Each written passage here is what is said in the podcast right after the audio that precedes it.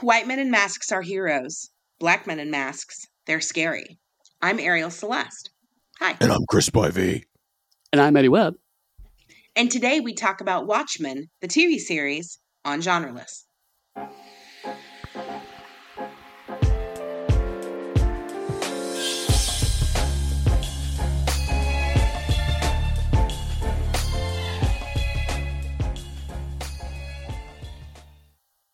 Hello and welcome to... We're here. We're at the ends. We've finally made it. We are at the end of our run on superheroes. And as usual, we why are you lying to these people? No. You're lying to all these people. We're not on the end of superheroes. We've decided to keep going, and we're going to do season 2 of all the shows. We're talking season 2 Loki. We're talking season 2 WandaVision. Season 2 Captain America the Winter Soldier. Nothing but mediocre Marvel shows for the next 6 months. Are you just going to read stuff from fanfiction.net? Is that what's happening for some of these? We talked about it. We're changing the entire title of the show from Genre-Less to Marvel. Well, first of all, Chris Boyvey, you can go to hell, but we have invited a guest on to help us to get through this, but also because this is a genuinely... We're ending on a high note, I feel. This is a really cool show to talk about. So, Ariel, please tell us about yourself and how you got roped into this. Okay, no one said there was a bio part. Sorry. You could just say well, through. As a living being, we all eventually have to go and do the bathroom thing. It's like a book I read to my daughter when she was very young called Everybody Poops. So it is something that we still live to this day. Fair enough. Through to myself seemingly extraordinary series of events, I met Chris in the RPG world, and for some reason he seems to like me, or at least keep me around. And we talk a lot about race and politics and fight about how it's all going to change or not change. And then he asked me to do this, and I'm a sucker for that little head. So here I am. Well, luckily this show doesn't cover any of those topics whatsoever, right? Oh, wait. Okay. I should go. I got to go. Bye. And for full disclosure for the audience, we're recording not only in 3 different time zones, but also it is very early for 2 of my colleagues on this podcast. So if it's a little more off topic than usual, that's probably why. But is that possible? To be yes. More off topic? We well, okay. Really? There's one episode we kind of just abandoned the topic and did something else once. That was probably the worst case scenario. But So to kind of go into this, and also for Ariel's benefit, we did talk about both the original graphic novel and the movie prior last week to this.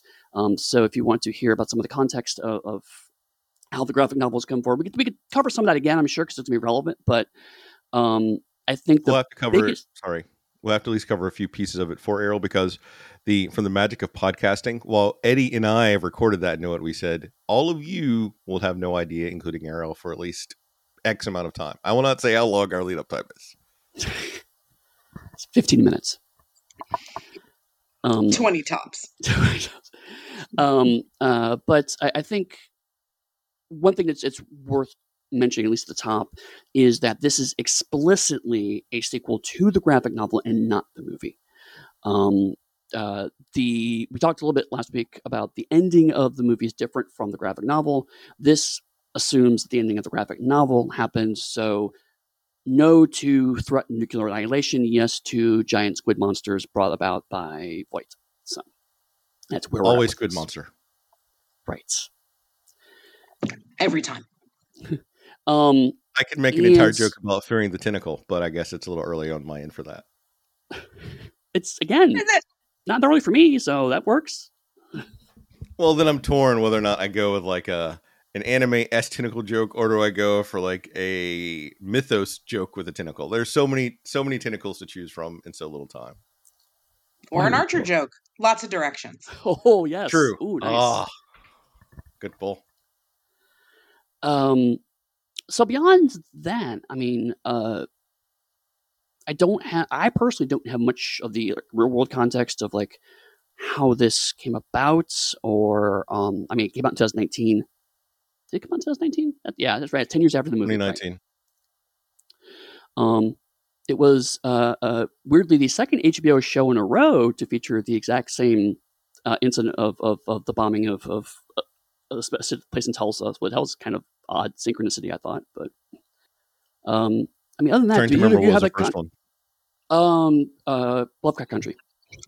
I thought Lovecraft Country came out after Watchmen. Oh, you're right. It came out in 2020. The pandemic has really messed with my sense of time. In order of things. Because the little bit of real world knowledge I do have for it is I remember that when the show came out, so many people were shocked to discover that the Tulsa was an actual incident compared to something they made up for fiction. And if you listen to some of the reviewers who are all mostly, no offense to you, my friend, white, who were shocked that such a thing existed and happened. And they tried to ping the show for not being more clear about reality versus fiction. Oof. I mean, I was shocked because I didn't know about it, but not because I thought it was false, but because the American system of teaching history is terrible. Oh, that's shocking. No, that's true, and that's generous because they also have politicians who are actively erasing history. But sure, I guess I'm not here to break out my soapbox yet. We're only like 5 minutes in. Oh, it's gonna happen. I know what I'm walking into, friends. I built a special soapbox for this episode. Nice. Right. I had this image of it being like gilded and engraved and lots of gold and silver and yeah. You're thinking that I have these amazing crafting skills. Oh no. Think more of like the little kid in a wood shop with a hammer and a nail and realizing that you need a saw to build an actual sort of box to stand on. So that is the difference. Broken off, and there's a tree branch somehow stuck to it. While it does not look aesthetically pleasing, it is an ultimately fine weapon of destruction if I get attacked. Works just as well. Absolutely. So, joking aside, though, the show received a lot of positive reviews and impact about what it had. And one of the things that I really liked about it was... even reading those, I want to say that it won a few awards. I'm trying to remember. It is super early on my end, earlier than normal, which is usually early. And that was really well received. And Damon Lindelof was a key driving force behind the show, and recruited a room of diverse writers to help sort of create and tell the story. And Damon Lindelof, I think, is known for his patents of Lost and The Leftovers. Mm-hmm. So if you've seen either of those, this has a distinctive feel of that to it. I just double checked, and holy crap! 26 nominations and 11 Emmy wins. Yeah, because it was a phenomenal show. I knew it had some awards. I didn't realize it was that many. That's fantastic. And I wasn't sure where I was going to put this, but as I'm thinking about it now, I want to talk about it now. Then we can work our way back from there. I had a lot of friends after the show ended who talked about how amazing and phenomenal this show is. Oh, in case you haven't guessed yet, this show is going to get a bunch of praise. So hands down, if you want to hear me complain about something, go back and listen to me. Plenty of other backup. Secret Invasion. Go listen to those. Go listen to Genlock. That's a good one. Or Secret Invasion too. Whew, God. Oh yeah. But when the show ended, I loved it, and I wanted a second season. Don't say you two don't have to say whether or not you want a second season, which you may be hesitant to after I say this.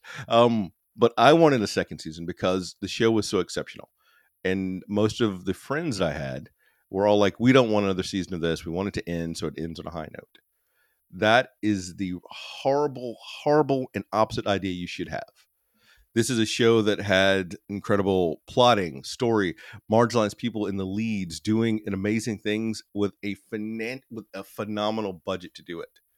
They should have been given 15 seasons, much like Supernatural, to do incredible things, to have sloppy seasons, but to keep telling their story and bring in more and more marginalized people, to elevate them, to give them more money and more roles, and then let them to go and do other shows.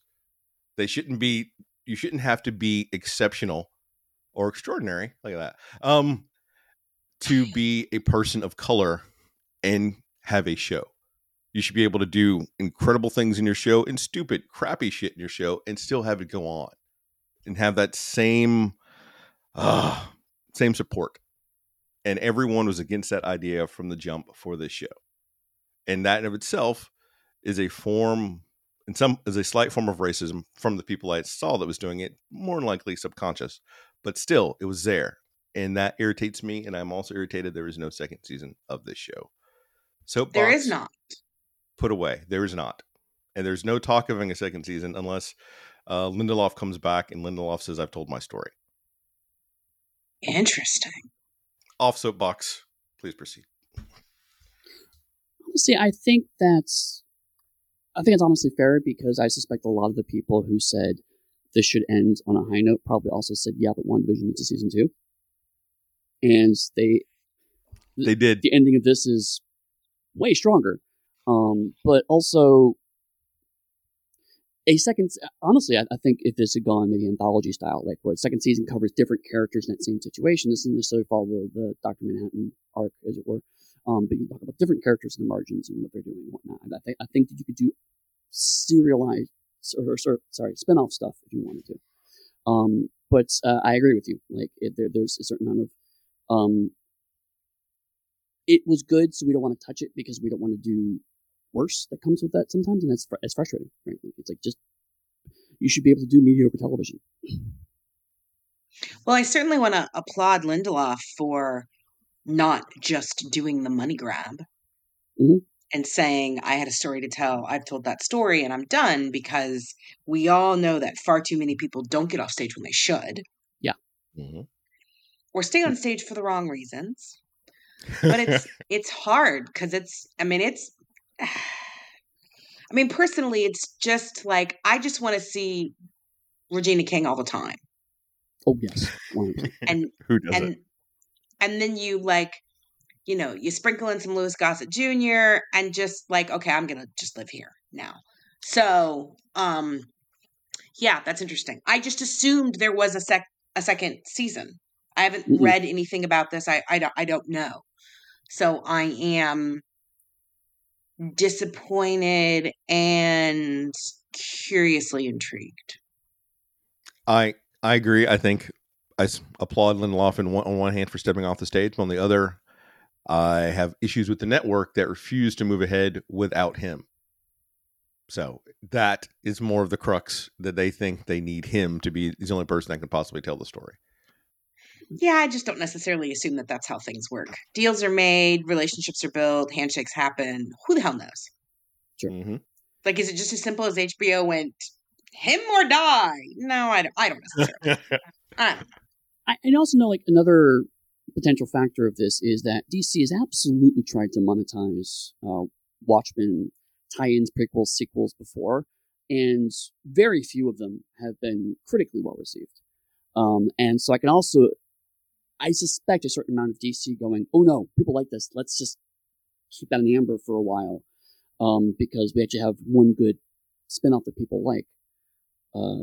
But that does kind of segue into a little bit of I think we're talking about is, yet again, the show starts with being referenced as merely co-created by Dave Gibbons, and Alan Moore has refused to be associated with it. Alan Moore has said horrible things about this show, but mostly because he says horrible things about absolutely anything relating to Watchmen. So I don't know if the show is being specifically picked on. Oh, no, I don't think so. I think it's just he's just kind of a lunatic. Right. He's a grumpy snake wizard, and that's just mm-hmm. life with Alan Moore. Mm-hmm. Yeah. You gotta love it or just walk away, because that's just what you're gonna get.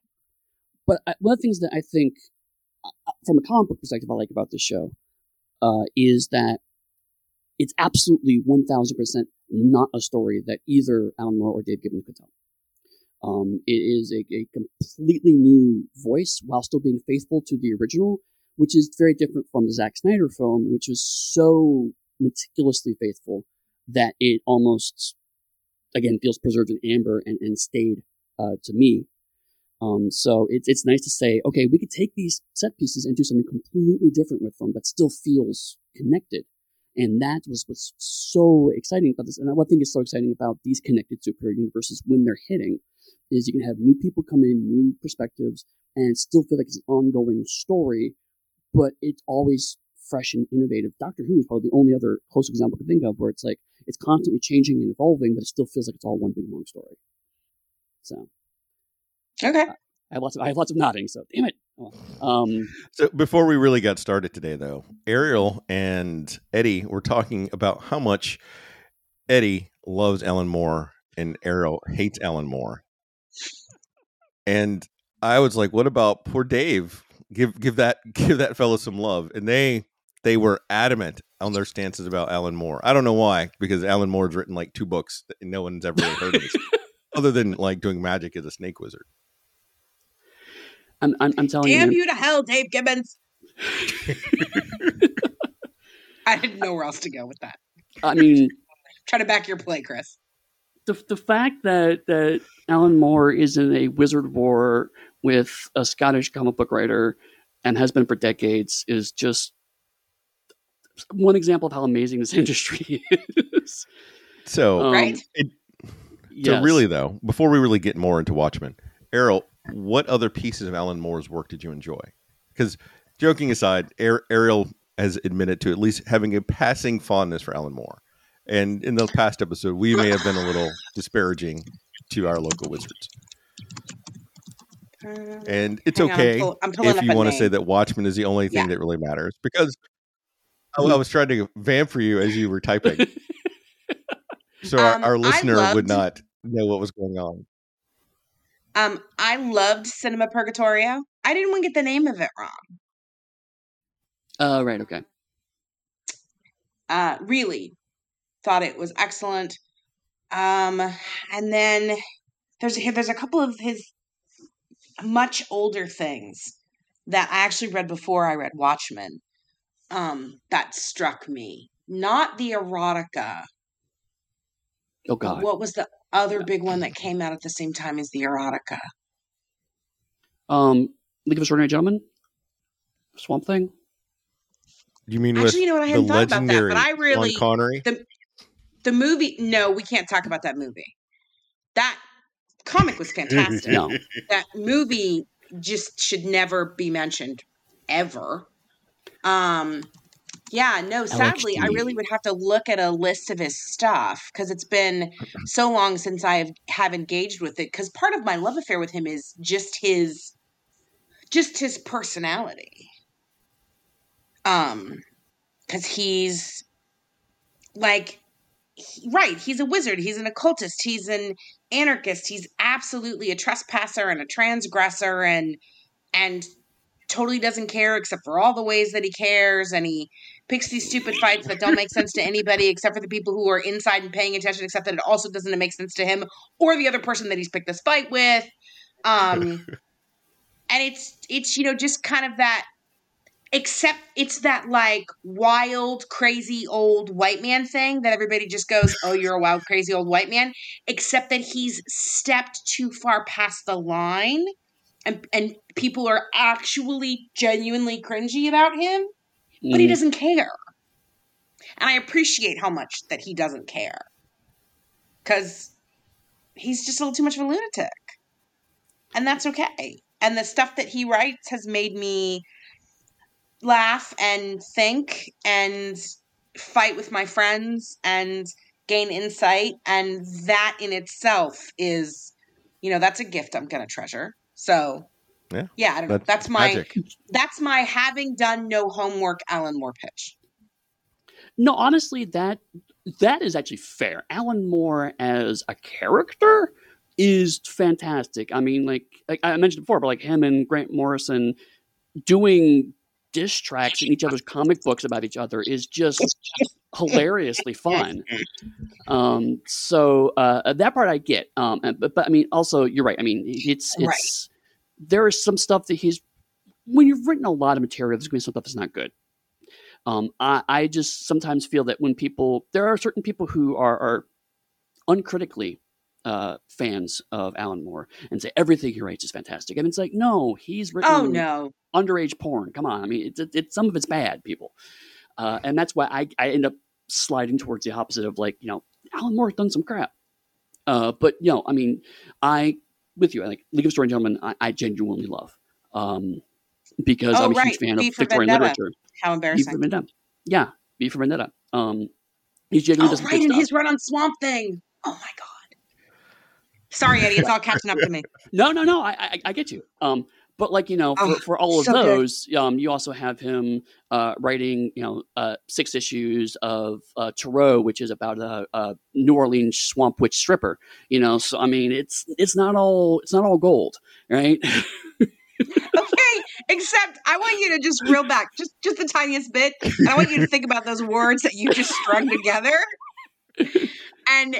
I've never heard of this, and I don't know that it exists, and maybe it's absolutely awful, but the fact that you can say those words is awesome. Okay, that's fair. Seriously. It was done in the 90s, so take every trope about 90s comics. You know, and it was the 90s. Right. Now that you say that, I'll reboot of that would be fun, you know? Oh, God. We gave Alan Moore a lot of stick last time, so I felt that we should give Alan Moore a little nod from just being the visionary that he was, and as a creative, though I understand part of Alan Moore's hatred of other people's use of his material, because you make the best deal that you can at the time when you're making it, and so when he made Watchmen, he wasn't Alan Moore; he was Alan Moore. Hello, would you publish my comic? So, and then in retrospect, once you've achieved a certain pinnacle, you don't want people to go back and potentially sully this thing that you made, or in some cases, like this TV show, elevate it. But you still have that hatred for it because you don't control it as a person that made it. Right. Yeah. Somebody who loves Alan needs to sit down with him and have a conversation about the death of the author. That's all I'm going to say. Right. Yeah. Yes. I completely agree. But we could continue on about Alan Moore, and of course the wonderful spectacle that is the League of Extraordinary Gentlemen with Sean Connery and La Femme Nikita as a vampire. But instead, we will talk about the Watchmen, the TV series. Any final comments about this before we actually go into the TV series proper from either of you? Well, do we need to talk about how awesome Regina King is? Sorry, what? Talk about how awesome Regina King is. I mean, yes, we could. Absolutely are. That'd be a podcast in of itself. Yes, the more the fact that because we're starting episode 6, which is unusual for us. Do we need to cover everything? Like everything happens here? Or do we want to just like tell people, you know, watch the first 5 episodes you want to know and dive in? I mean, I don't know how much prefacing we need to do for this. I thought about that beforehand, but given the nature of our show, I think that we can assume they've watched it or know it for this specific occasion, because otherwise I'd want to give a very truncated recap to have them then go and watch those other 5 episodes. Because like we've said, it's only got 1 season. So this is a magical show that builds on itself almost. And jumping in where we did is some of the high drama pieces of it, but there are other parts that are also engaging. Yeah. Yeah.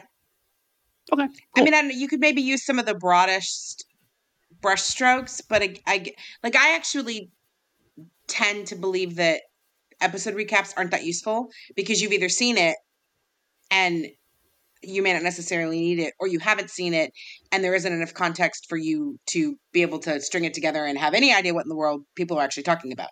So, I mean, you know, it's a show about race. Fair enough. All right. Then we will... the only thing I will say then is, I mentioned this a few times recently, but this show was shot somewhat in Atlanta, and I lived in Atlanta at the time it was being shot, and so it was deeply weird watching a scene of the other subs we skipped of when there's the phone booths came down that you could talk to Dr. Manhattan, and one of them was outside a bar that was ostensibly in Tulsa, but was in fact the bar that I went to after work with my friends at work to drink at, so... bit weird. We've got this running bit though, where we know that Eddie has been in all of these shows as some background character. Yes, he hasn't told us where he's at yet. I'm waiting for him to slip up, and I thought I saw you. See, I cut my hair. You were in that crowd scene. I knew it. I knew it was you. Yes, the white guy with the goatee. I mean, I so stood out. Come on, Atlanta, $50 a day. That's good money.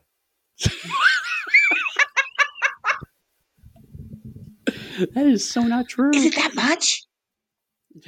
Right. Hell, these days, I just scan my face and use me as AI now. But anyway.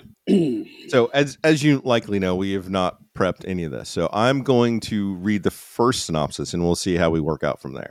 Unless, Ariel, you'd like to do it off the cuff. We talked about off the cuff before we started, because everyone knows here that I am a constant professional, and Eddie just refuses to do these things. And I will not be pegged down. Fair. So there you go. You get what you get. This is so gross, right? Chaos. Okay, go, Chris. Run, Chris, run. There's so many jokes I could now make. And I could make Tom Hanks jokes from Forrest Gump to Bosom Buddies. Just keep lobbing them right at you. Just one after the other. This Extraordinary Being, Season 1, the only season because HBO sucks, Episode 6. Lori tries to get Angela to agree to treatment before nostalgia kicks in, but the latter starts experiencing her grandfather's memories. In 1938, Will joins New York Police Department, which is rife with racism, after discovering a plot called Cyclops. His fellow white officers beat him and do an attempted lynching before they leave him at the tree, and he's cut down while walking home with a noose around his neck. He stops in a back alley where there are white people accosting this couple, at which he stops the attempted robbery. He's called a hero. The next day, supported by his wife, June, he takes up the persona Hooded Justice. Will is invited to join the Minutemen by Captain Metropolis and begins an affair with him while June becomes pregnant. When Will finds that Cyclops' plan is a plan by the KKK to hypnotize Black people to inciting riots amongst themselves and hurting themselves, Will asks for the Minutemen to help foil the plot, but Captain Metropolis refuses. Enraged, Will dismantles the operation on his own, killing all involved. June is shocked by Will, who is consumed with anger, which leaves him and takes their son home to Tulsa. In the near present, Will uses a modified form of the hypnotic technology to make Judd hang himself. Angela wakes up in Trudeau's compound and finds that Trieu has been treating her for nostalgia overdose. So this is my favorite episode of the entire series. And when Ariel picked it, I was giddy with joy, because I was trying not to suggest any episodes that we should review, but I was like, maybe she'll pick this one. I won't say anything. And when it popped up as the first one, watched it twice. One of the reasons why I love this episode is it uses the complete nonsense of a superhero universe to best effect, right? It's like, sure, there's a drug that lets you have other people's memories, and that's all you need. And then we're going to do this whole episode, because that is the frame as to how we know these memories and how the main character knows these memories. There's no real strong explanation for it. It's just a thing that exists, and that's okay. That's all you need. You don't need to go any further than that. I love that. Wait, are you questioning the use of nostalgia in a universe with giant squids that rain from the sky? Like, I'm not questioning it. I think it's fantastic. And also, like,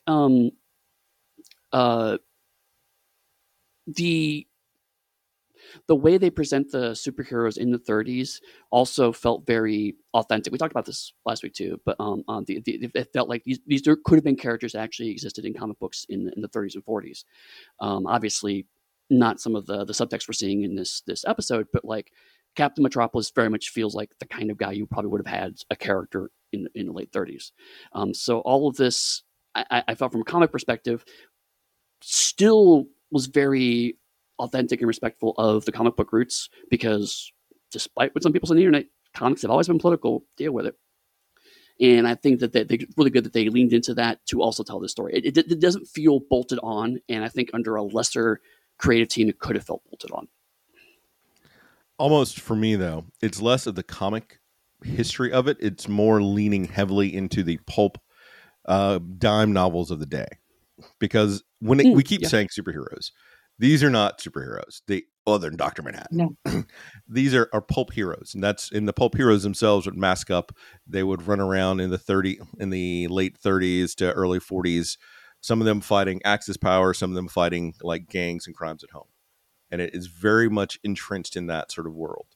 And this has that exact same feel as reading one of those, except for change, it actually highlights and specifically tells a story of a black pulp hero, like their origin story and what they're having to overcome. In addition to fighting the crime, having to fight their would-be allies who want to simply use them as a platform for their own deeds and not help them when the time comes. It is such an exact parallel of allyship. It is painful to watch. So I watched it twice because I've seen it, I've experienced it, and it hurts, but it is good to be able to visually see it. Absolutely. Okay, I have some things. Can I have some things? Yeah, go for it. Just jump in. We step over each other all the time. Okay, so just because this isn't in these three episodes, but I really got to give a minute and give a little shout out and a fist up to Henry Louis Gates Jr. getting his moment as a Secretary of State. I believe it's in episode 1. Maybe it's in episode 2. It filled me with glee to no end. And I'm so happy. And, you go, my man. Okay. So at the end of all of this is a question for Chris. But the part that I love about this episode, this is 6 of 9. And this episode is the one that that I think most strongly ties back to what is revealed as the most important theme in episode 1 that I think you understand is going to be the important theme, but also it might take a minute because there's a bunch of stuff happening in the first 3 episodes of the show. So we're talking about masks and heroes and identity and concepts of justice and righteousness and right and wrong. And what's important about this episode, and we're spoiling the crap out of everything, right? Yeah. We're not. Yeah. All on the table. Okay. So the important, moving target in this episode is the fact that Hooded Justice was a black man. Mm-hmm. No one knows this. The story tells you that this is so. Mm-hmm. And that reveal isn't just about, oh, hey, the superhero we all loved wasn't what we thought he was, but he's like the of superheroes, of masked vigilantes, of what now actually in current times in modern day in the story are who the police are. Right. He's the seed that all of this grew from. And they all thought that seed was the planting of a very specific thing, that it was actually the opposite was.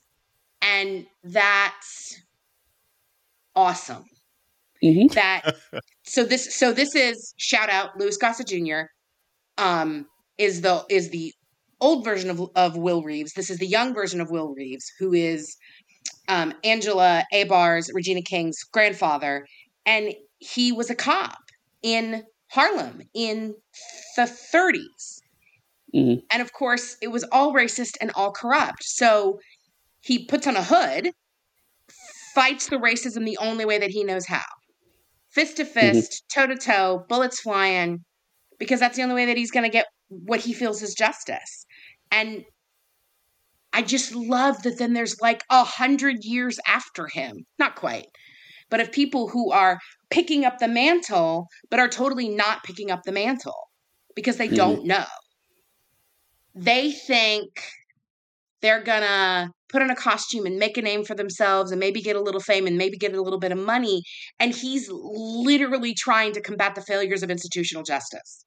Mm-hmm. Okay, really? Because what do you do from there? And you're right. It's great to show, I don't want to say buries the lead because it's not what's happening here. It's more the fact that the show very carefully walks to this point. It says all of the white supremacy that's inherent to not only the police department, but also to superheroism as a concept, all stems from this misunderstanding. It is bold and fantastic. Completely agree. Yeah. I love that. So I want to point out that while he picked up the mantle and ran with it, He was an idealist that believed in a system that oppressed him and people like him and tried to work within that system. Like, that is an integral part. He did. That's why he joined the police force. Well, that's he started out believing in it. But that's integral to the character and their evolution. To realize that this oppressive system, regardless of what you do, even if you live up to like all the stupid benchmarks that's placed before you, that it will not change like that.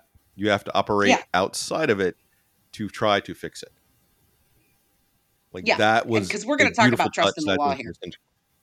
Yeah. But I think that is like essential to that break and development of the character, and then built in that, for me, is a foundation of everything that you just said. Because if he'd started as vigilante to do that, it loses something for me.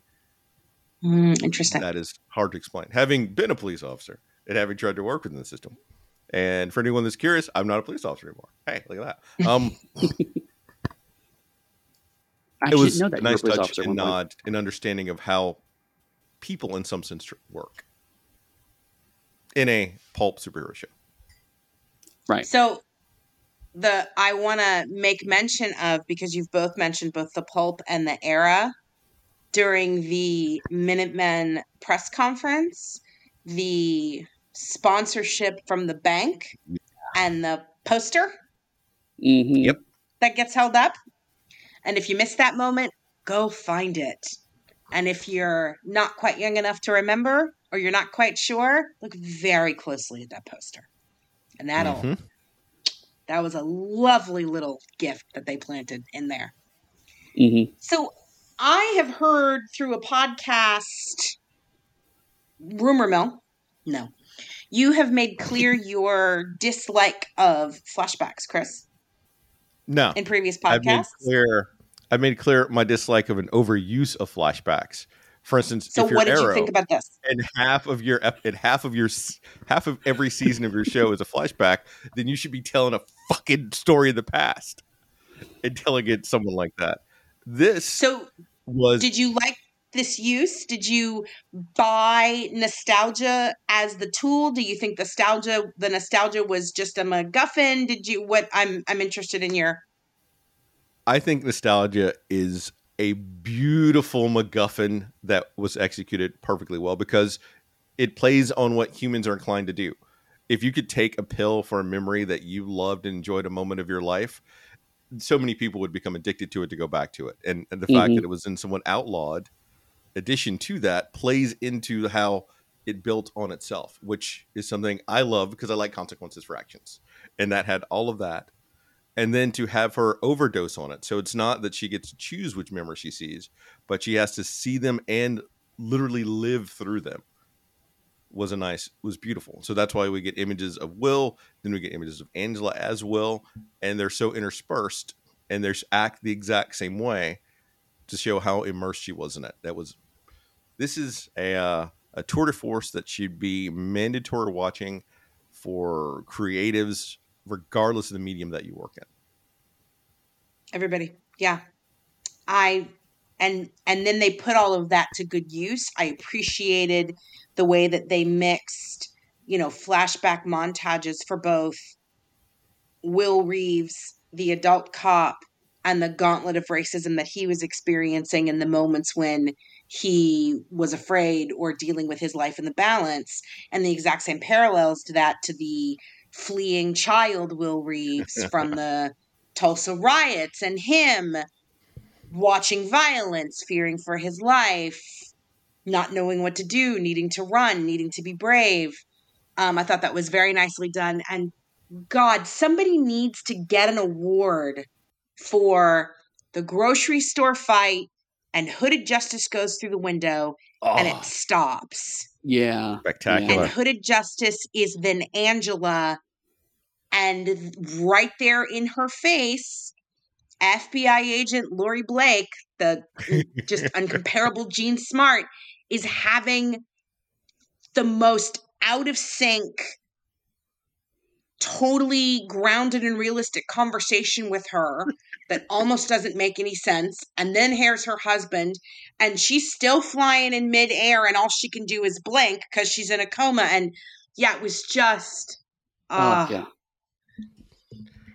And it almost kind of makes you angry because it's something there was something about it that was so simple, and mediocre television is full of so many overworked, complicated attempts to do things that aren't that good, that utterly fail. And I just, maybe that's the line between genius and madness. I don't know, but I liked what they did with nostalgia. I absolutely agree with you. And it created some of the best moments in the show.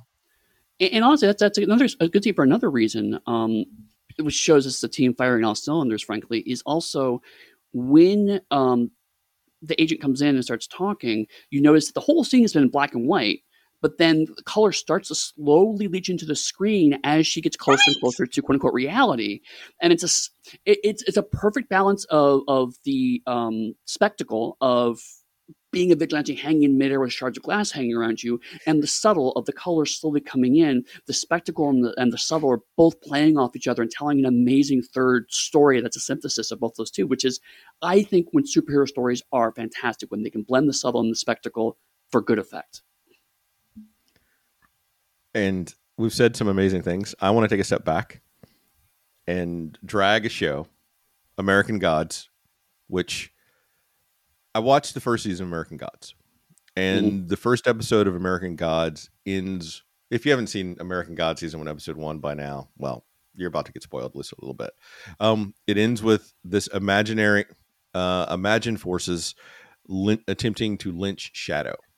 Shadow is the protagonist of American Gods, and in the television show, Shadow's a black man. So they pulled him up to lynch him, and through course of action, yada yada yada stuff doesn't happen, but it has no relevance in that show other than to play on the imagery and power of what a lynching is a full extent of what American God does with it. And that turned me off on that show, and it is insulting. Yeah. And I love Neil Gaiman. Hands down, anyone that knows your love of Alan Moore is my love of Neil Gaiman. Mm-hmm. But that was a horrible, atrocious use, and I hate that show for it. This is use of lynching, powerful imagery, fit the story, how it was executed, and then it still has relevance throughout the course of the show. Like, that is exceptional writing and plotting that needs to be like lauded and constantly redone. Mm-hmm. And taking the fact that in, I think the original comic, Hooded Justice in the comic is alluded to being this white German dude, and taking that idea, because no one knows for certain, and then making it into a black person fighting for justice under the cloak of being a white person fighting for these things is so resonant and well done. And it touches back even on Marvel, who had the blue Marvel comics as the Blue Marvel, who they retconned in as a character that is on par with Superman, who is a black man in the 60s fighting all these supervillains until he gets discovered he's a black man. And then the government asks him to stand down. Mm-hmm. And we jump to present day for Marvel, and he decides that was the biggest mistake he made, and he goes back out and fighting. Like, those stories are amazing. And the fact that we have Will here, and I've talked about in the past how these shows constantly try to underpower and devalue marginalized characters and not make them exceptional. This does the exact opposite. It does what I've wanted every fucking superhero show to do, that these are exceptional people fighting against extraordinary circumstances, regardless of what it means to them, their families, and the additional level of persecution they would have to suffer if discovered. I'm curious if either of you particularly paid attention to, or what your take or thought is on the fact that the lynching was filmed from Will, the lynchee's perspective, which I'm not sure that I've seen done before. I did notice that. It was a bit jarring the first time I watched it, because the rest of nostalgia is told from kind of a third person perspective. We're seeing Will, but I think it's, for me, it was two different things. One is, you need to get across to an audience how horrible this is, and how impactful this is, but from a superhero structure standpoint, I think it's equally important, because this is ultimately Hooded Justice's origin story. And we often see the origin stories of superheroes from that perspective. Like, you know, Martha Wayne's pearls falling on the, you know, sidewalk. And we see that image 1,000 times, you know, Gwen Stacy dying in Superman's arms. You know, we often see these things from the hero's perspective. And so it makes superhero narrative sense that that happens, because that is Hooded Justice's origin story. But I think it was also important to show that, because it's the outside image of a lynching doesn't look as scary as it is, right? You know, it's just a guy hanging from a rope. It doesn't seem like it's much. So I think it's good to kind of really reinforce this is a horrible experience. And sometimes the visual imagery of it, it's like waterboarding. You can watch waterboarding. It doesn't look as horrifying as it is. It's just, am I getting water poured on them? I don't understand why that's scary. So sometimes you need to kind of reframe that to really get that across. Did not expect to be having this conversation today, let me tell you. You're welcome. It's great. I was like, it's 9 a.m. I'm talking about waterboarding. It's cool. We've lived very different lives, my friend. I think it was powerful, and it was necessary for people that don't have the context or understanding of the horror that is associated with it. And the thing I got from it the second time that I watched it, that I didn't get from it the first time, is that I think that that moment is the first moment that we get to actually really internalize the fact that this is how Angela is experiencing all of it. That's also true. Good point. Mm-hmm. Very good. Love it. Even though it's not the first time they put her in his place, in his clothes, her face on his position, but there's something about the breathing continues, the noose, and again, fucking Regina King. Like, she is terrified. And this is Sister Knight. I wasn't sure she did terrified. Mm-hmm. But, so yeah, I thought it was very powerful and very appropriate. But I also feel like, could be a risky call on the creative end. And I mean, I think they made the right call. I thought it was great, and it just stood out so powerfully to me. But I also think the show is one that came out taking big swings. And sure, I think so too. They paid off for it in awards and for the accolades that it got. Hands down. Do we want to talk about Hooded Justice and Captain Metropolis and their relationship? I'm honestly conflicted. Because on the one hand, like you said, a lot of taking swings. It's like, let's on top of all of this, let's also show the complexities of homosexuality in the early 30s. I think in fact that's great that they also got swing. It doesn't seem to go anywhere. I mean, obviously the builds relationship with Captain Metropolis and then betrays him. That part was important. The sexual component didn't seem to add as much to it for me. So I'm not mad about it, but it just, it felt like maybe one too many things in an otherwise extremely strong episode. I felt like you cut that out and you wouldn't lose as much. But at the same time, I do want to make sure that there are more representations of queer relationships. And also, much like from a racial perspective, from a queer perspective, the fact that these things had to be hidden and were seen as horrible and need to be tamped down and were villainized, I think is also important. So I'm honestly conflicted about it. I thought they did a spectacular job of showing a conflicted, complicated relationship. It's a homosexual relationship in the 30s. So it is a dangerous otherness. Mm-hmm. That has to be protected, but yet nestled inside the relationship was also a sense of otherness, as Captain What's-His-Name definitely had this exotic otherness eye for Hooded Justice that was mildly uncomfortable and a little bit gross. There wasn't, I don't think, a ton of actual affection or respect in the relationship. Oh no. And I think everyone was getting a thing that they needed out of the arrangement until Hooded Justice didn't get the thing that he needed and understood it more for what it was than he had, you know, whatever, 60 seconds before that moment. So that was, and, you know, I mean, and it was also like they had to, right? Like to stay true, to give a nod, to respect where it came from. Because if you don't, then everyone says that you buried it, that you hid it. And, you know, and you've pissed off Alan Moore another notch. So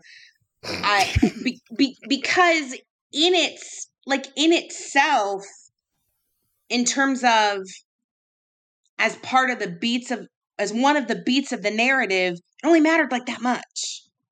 Right. So it was important, but it was important in a really narrow framing context. And they made it really important in the context that they needed to make it in. And then they moved on. And I guess, because when you said, oh, do we want to talk about this? My response was, it's kind of one of the least interesting things in the whole episode. Yeah. Mm-hmm. Yeah. But like you were saying, though, it goes back to one of the premise of the actual text itself is that something inside of people is sexualized and they suit up to go out and fight crime and everything else. And it builds that sexual energy that then happens, that's then released. It's the same thing for the Watchmen movie, where we have Dan and Lori go out and they have fight, and then they have their big sex scene in the movie. And it's there. It is a part that happens, and we've all seen it and acknowledged it. And I think it's great that it happened here, and it showed that it can be any sort of relationship. And like that was important. Yeah. And at the same time, it played with the weird dynamic that those two actually have, because he doesn't respect Hooded Justice, but he admires him for being the first person to suit up and think of how he can use him. And Hooded Justice is thinking of that I need these people to help me on my own mission. And that idealism that we saw from the police force comes in here, thinking that these people are now like heroes in arms that are going to be there to fight the good fight with him. And it's reinforcing how allyship, unfortunately, sometimes works. When shit gets real, these are my allies, so we must want the same thing. Yep. Right. Yeah. And when shit gets real, those allies are gone. But really, the best part about how that plays out is 2 episodes later, when Hooded Justice is living in his mansion, and he's long dead. Yeah. So, you know, something happened over 50 years. Right. Mm-hmm. Do I need that story played out for me? No. I'm glad the subtext is there. Right. I think it goes back to that. The show picks its moments very well, right? Mm-hmm. It's we don't need to see that part because that's just gilding the lily. It's just a love story. Right. But or not. Yeah. And it invites, which is go back to the point of like, a season 2 would have been cool. Like let's you know, maybe season 2 could have gone into more about what happened there and whatnot. It's an interesting moment. But you're right. In the context of this episode, it is a very narrow focus. And so that's a good way of explaining what I was kind of struggling with is that it's important to show it, but it's unimportant to belabor it, maybe is what I was trying to say. So that's, in that respect, yeah, it makes sense. It's good to kind of just do it and get out. As we're running along in this episode, I do want to move to the end of it where we get the technology that is inciting riots and everything else that if you're vaguely familiar with our Marvel piece, you'll remember in Agent Carter, there was a similar technology that did a similar thing. Mm-hmm. Oh, that's right. Yeah. I forgot about that. I mean, it feels like just a strong, like 70s classic. The mind control mesmerism. Oh, yeah, totally. Well, it's also brilliant. Not just in comics. It's also brilliant for the time era, though, if you're looking at like late 30s, early 40s, when movies and films are definitely getting a larger impact because more movie theaters being built and there's less to do. So you're going to take the whole family to go see a movie and spend your money. You've got like masses of people there. And so that's brilliant use of time period and the weird technology.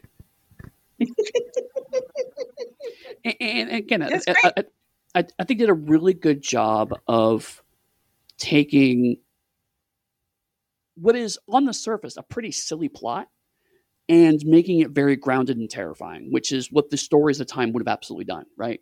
This felt like a plot from the shadow, you know? This is what comic books are good for. Exactly. It's the comic books are great when they take these ludicrous concepts and play them extremely seriously. Well, and we can't leave this episode. No, go ahead, Chris. I was just gonna no, you go ahead. I was gonna make a random another point about the killing spree in Will and how I love the fact that with a revolver you have 6 shots, and if you're counting the shots he's going through killing people, you see that he shoots like 5 people. One of them he has to double tap, and he goes in to find the person that's doing it, all of it, and he tries to shoot him, and the gun clicks. That is attention to detail, and I loved it. Like it's the small things that make this show work so well. But you're going to make a more pertinent comment than my gun analogy. Nope. I'm going to layer right on there. And on top of all of that, what do they float across the soundtrack? The smoke gets in your eyes. The platter's crooning as he's taking people out and setting everything on fire. It's so good. Oh. So good. So good. Yes. And it's one of many times that the show does that. That the soundtrack choice is just like, oh, I didn't know there was going to be a perfect song for this scene. Apparently there is. Yes. We talked about very different stylistic choices, but equally resonant is an Umbrella Academy. You know, it's like where they had this amazing fight scene with a time-traveling teenager, and they used Istanbul, not Constantinople, because it's a song about how time messes with your memory. And I'm like, I never would have thought There Might Be Giants would be for a combat scene, but this is the best fucking choice. It was fantastic. I both noticed it at the time and listened to your episode. Oh, excellent. Oh, and an update for people. Listeners. I am now in season 2 of the Umbrella Academy. Woo-hoo. Excellent. Do you want to talk about modern day stuff in this episode? Oh, what's the modern day stuff in the episode? Will Angela using the technology stuff to make Judd hang himself? Or Angela waking up in Treu's compound, which honestly is more next episode, honestly. Well, there's definitely something about... Okay, so again, obviously one of the dominant themes in the show is about masks, is about vigilantism, is about... So I'm gonna say this out loud so that people don't have to read between the lines. The cops wear masks because the racists have deemed them all race traitors. And there was an event where they went to the home of every cop in the Tulsa Police Department and killed everybody. They killed everybody but 2. Right. This happens several years before, but you get this in the first few episodes. So as a defense to that, cops now get to be anonymous and hide their identity, and they are wearing masks. And in earlier episodes, there are multiple moments where you're not sure the cops are going to be the good guys, in exactly the way that modern day cops are not necessarily the good guys. But it's interesting in this universe because cops are just juxtapositioned as righteous. Yep. As correct. And definitely one of the philosophical points of tension that they're playing with here is, if we put on masks, does it inherently change this? Does it change who we are, what our intentions are, what are we doing? Is there something about having to show your face and own what you do? And this is definitely Jean Smart's character, Lori Blake. This is definitely part of the position that she's taking. Mm-hmm. And so there's all this between the flashbacks, between the riots and the lynchings and the modern day racism and the 7th Cavalry, these white racist supremes that are going to destroy everything and change the world, and the police chasing them down. And there's all this back and forth that is this constant juggling of what is justice? Mm-hmm. Who gets to own that? Who gets to decide? So it was really, really interesting to me that not chronologically in episode order, but chronologically in time, one of the things that we start with is the almost hanging of Will Reeves, mm-hmm. and then the absolute hanging of Judd by Will Reeves. Right. Mm-hmm. 60 years later. Yeah. Is that justice? And I like the fact that they leave that open, right? Like, we don't really get to see much of Reeves' response to that. You know, it's just kind of a quiet moment and then it ends. I think it's good. It's we don't know what his feeling is, but you're right. By putting chronologically on this episode, we see the arc more clearly as an audience, and that's a really cool way of doing that. This show, we haven't talked about it yet, but the show plays with time in a fantastic way because it follows character arcs, not linear time. And that feels better. But honestly, we'll get into more of that, I think, in episode 8, because that's a better example of how nonlinear time really helps to show emotional arcs rather than linear time. Cool. Otherwise, I guess we can move on to episode 7. Yes? Yeah. Okay. I'll take this one. Angela continues to be treated for the nostalgia as her memories of losing her parents and her grandmother June in Vietnam mingle with Will's. She also learns that the Manhattan phone booth supposedly connected to Mars route to True's facilities before True herself tells Manhattan is actually on Earth in Tulsa disguised as a human. After learning of the Cavalry's plan to capture and destroy Manhattan to become like him, True plans to activate the Millennium Clock within the hour to save the world.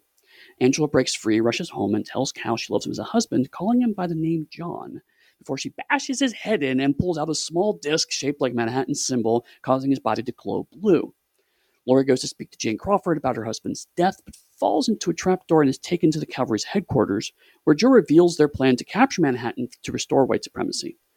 Lori's partner, Petey, tries to track down Wade, finding his fallout shelter filled with dead cavalrymen, but no sign of him. Meanwhile, Veidt is put on a year-long trial by the game warden, where he treats as a farce. Do you want to talk about go ahead. I was just going to say, this episode opens with Trust in the Law. And so I want to talk about Trust in the Law. Sure, go for it. So this is the movie.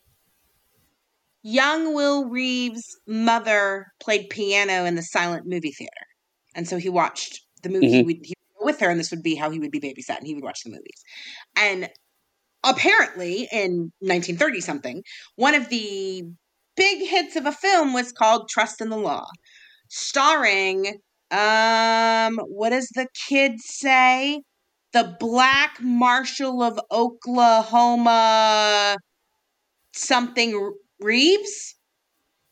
What's his name? Bass Reeves.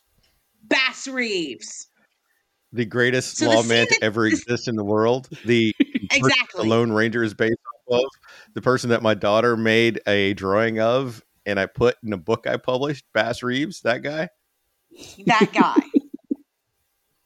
So he's a black marshal. He runs down and lassos and pulls off his horse, the scoundrel, and drags him in front of the town church. Everybody files out of the church and rushes out to see what the ruckus is. They realize that their sheriff has been lassoed and is dragged on the ground, a white man. Ho, what have you done to our sheriff?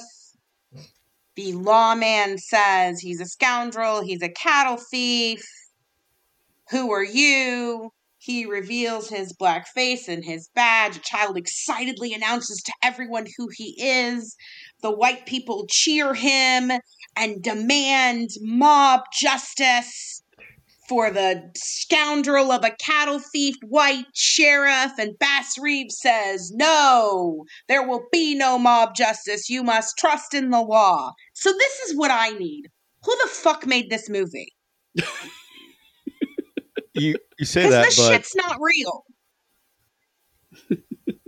Right? Bass Reeves. I'm not crazy. Bass Reeves is the epitome of someone that believes in the law for his entire career. Oh, I know that. Bass Reeves arrested his own son and put him in jail and said the law will sort itself out. Understood. None of that is my problem. My problem is the white townsfolk who didn't string him up. This is my problem. I will say, I guess that just because, like, I'm not a detail stickler person. I don't need you to get all the things right. I don't need you to count the shots right, to suspend my disbelief and come along with you on the ride. But this is definitely the moment that made me go. I would honestly say if it wasn't for Bass Reeves, I would be in agreement with you. But Bass Reeves had enough of reputation that is a 50-50 shot. It would have worked out like that. 50-50. Okay, that is exactly what I wanted to hear, and is the reason why I asked the question. That's fantastic. Also for me, because it's happening at this moment where her memories are breaking down, I also kind of chalked it up to Will maybe blurring a movie he saw and some books he read in his head to get that reaction, right? Like, so like maybe the movie didn't actually play out that way in this fictional reality, but rather his brain reconstructed that way to you know, because kids do that, right? They sometimes end up remembering things a certain way and it turned out it was never that way. You know, that's just how human memories are, really. So I chalked it up to an indication that the memories are starting to degrade a little bit at this point. So I thought so, and I double checked it because it was directed and produced by Oscar Milex. I always mispronounce his last name, who was an incredible Black writer, filmmaker, who revolutionized Black cinema. So Oscar all of that goes, yes, yeah, goes back to him. That's and so the funny. Trust in Law was by him because I've seen like a dozen of his movies. I've talked about him in Haunted West. I think I talked about him in Harlem Bound. Okay, yep. People do not give this person enough credit. Wow, like, all right. If you want to know who he is, as I'm watching it. Mm-hmm. In my head, I'm thinking Oscar Michaud is the only person who makes this movie. This can't be real. I thought so, but I wanted to double check it before I said it for you. And no, not because I knew, just because time-wise, it was the only thing that made sense. Right. And if you don't know who he is, go to your Max where you watched this on right now, and they have a biography about him. Mm-hmm. He's amazing. Fantastic. Yeah. Okay, then I take it back. Yeah, that's so great. Very much how it is.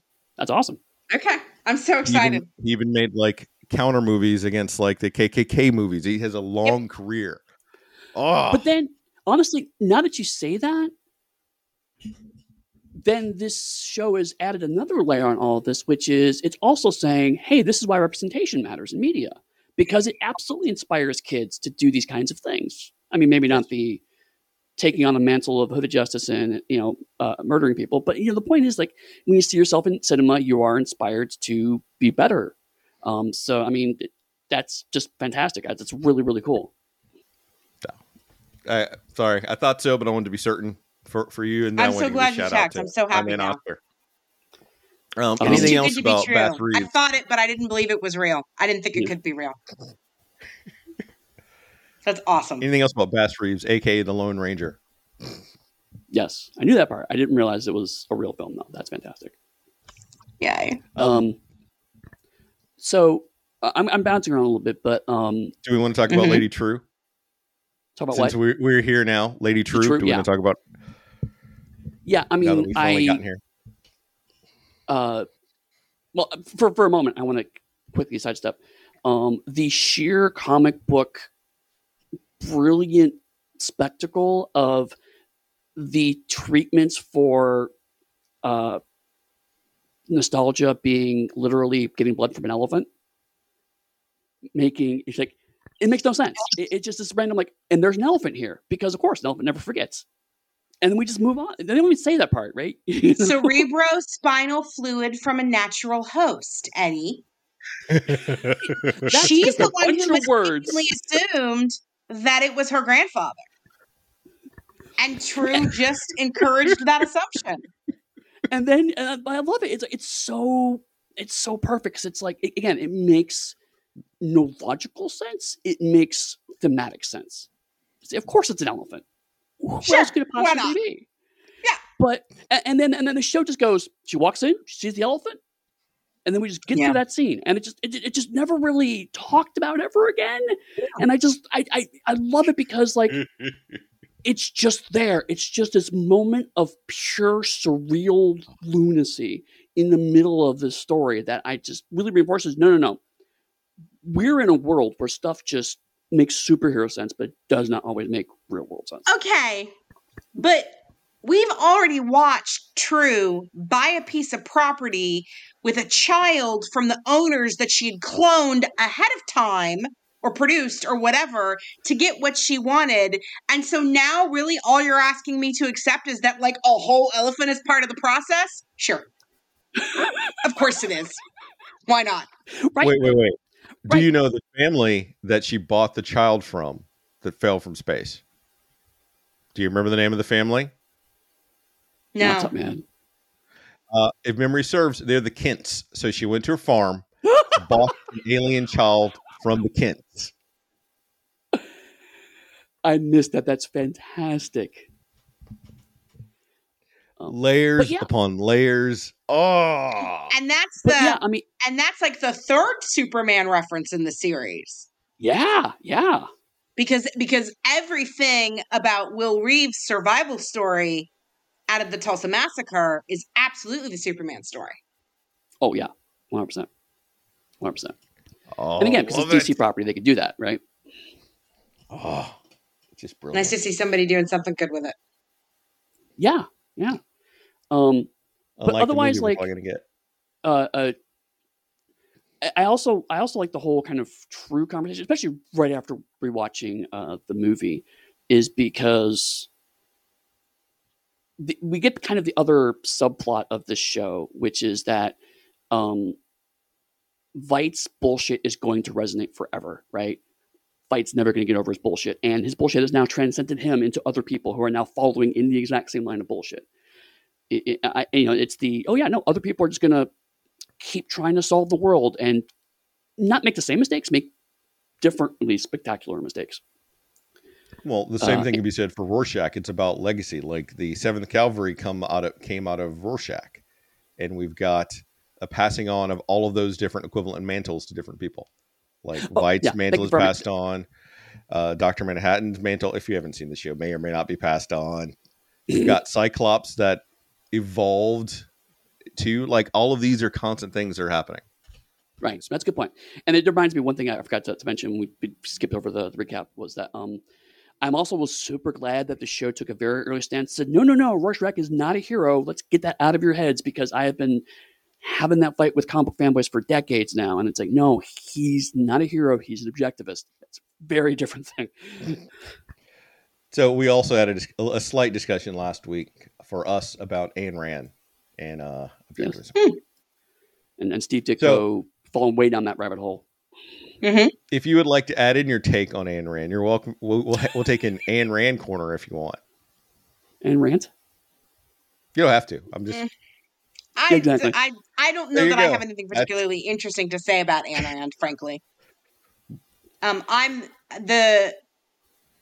I also, oddly, by the time I was done watching the series, finishing the 9 episodes, I realized that I didn't care that much about the Adrian Veidt storyline. Right. Yep. And with the exception of the fact that, like, there's some really nice heavy lifting that happens basically with the clones over the course of that arc, where he's like really bringing the Baudrillard and like challenging what is real and what isn't, and like, you know, like pushing the simulacra like right in your face. Yeah, I don't really care that much. I'm not sure why I don't really care that much, but I don't. Well, I mean, I didn't dislike the moments, and I did enjoy following the mystery of who the hell are these people? Why is he just killing them? Why is he the master? What's with the cake? Right. And he's shooting people into space. Why is he doing that? And how is he doing that? I like when the story is incomplete. And I either have to fill in the blanks or don't. And I like when there's mystery left. And so that was like, those were like nice little like upbeats moments of, oh, look at that. But you've never shot people into space before? That's like a Sunday afternoon at the Spivey household. There are things we don't talk about when we're being recorded. Come on. If they come into my house, we'll just shoot them into space. It'll be fine. But no, that's actually... I was feeling the same way, is that I understand why it's here, because honestly it's a level of what the fuckery that a superhero show kind of needs. And so, but it's also, to me, the one piece of the show that really, really hinges on you having actually read the graphic novel to understand why it's happening. Because it definitely presents itself as, you should hate this guy because he's Osmandius. And it kind of just leaves it there for a long time. It, I mean, near the end, we get to episode 8. It does go back and say, "Oh, by the way, there's actually some reasons why this is," and blah blah blah blah blah. But at the start, it's kind of just you're watching a show about Watchmen. We have to have at least one character from the comic book that on screen, so people feel that connection. So we're going to pick Veidt and follow his arc into whatever the hell's going on here. But it's we've not got bad Lori. At all. Don't get me wrong. Huh? We've got Lori from the comic books. Well, okay, yes, but I mean, let's be blunt here. We need to have a white guy on the screen for people to follow it. I mean, okay, let's you know, I'm the first to line up and throw stones at the white guys, but it was Jeremy Irons. No, yeah, sure, it was done really well. But and also, Jeremy Irons, I actually disagree. Who cares if Alfred is up in space? I actually disagree with you, Eddie. I don't think you had to read the. I don't think you had to read the comic at all to figure out what your relationship with him was supposed to be, and definitely, I was, like in the first couple episodes, I wasn't entirely sure how they were trying to place him. Okay, and I've read the comic and seen the movie. Sure. Like, I feel having read the comic, that spoils that character. I would have rather have actually not have read the comic and being able to watch the show without that knowledge. Yeah. Because you know he's an asshole. Okay. And then he's dangerous. Maybe I read that wrong then. But I feel like the movie is just kind of like, we're just going to leave these little breadcrumbs here. Because if you absolutely take it at first value from the beginning, he's just a rich guy who's shitty to his servants. Okay, no, that's actually fair, because they're using a lot of the Edwardian trappings to kind of really shortcut that relationship. Okay, no, you know what? Now that we talked it through. Because I gotta tell you, it was almost the end of the episode before I realized he was Osmandius. Okay, all right. I was like, oh God, I'm an idiot. Of course. It may have been what I brought to that table when I first saw it. Then, in that regards, yeah, he was just an asshole, not necessarily a villain. That's all I'm saying. Okay. All right. I'm cool with that. But then once I realized, I appreciated his performance and his reckless disregard for the life of his clones. It was all appropriate. No, and kind of funny. I want to go back, but you're absolutely right. Jeremy Irons did a fantastic job of playing "I am done with your bullshit" Veidt. It was just so good. Vietnam. Yes. How did you like Angela's origin story? Seeing her parents, seeing that, and acknowledging that. I think in the first episode they said that Vietnam was part of the United States now, and we have Robert Redford as president. And so it was. Love that. I think that was very well done. And having been on military bases before. And never having an incident like that happen where I was, that was like another really powerful moment for me to see, like the explosion that like killed the military, killed her dad who was in the military, and like the mom and all and everything else. Well, the thing that it did for me was it. So you, what am I saying?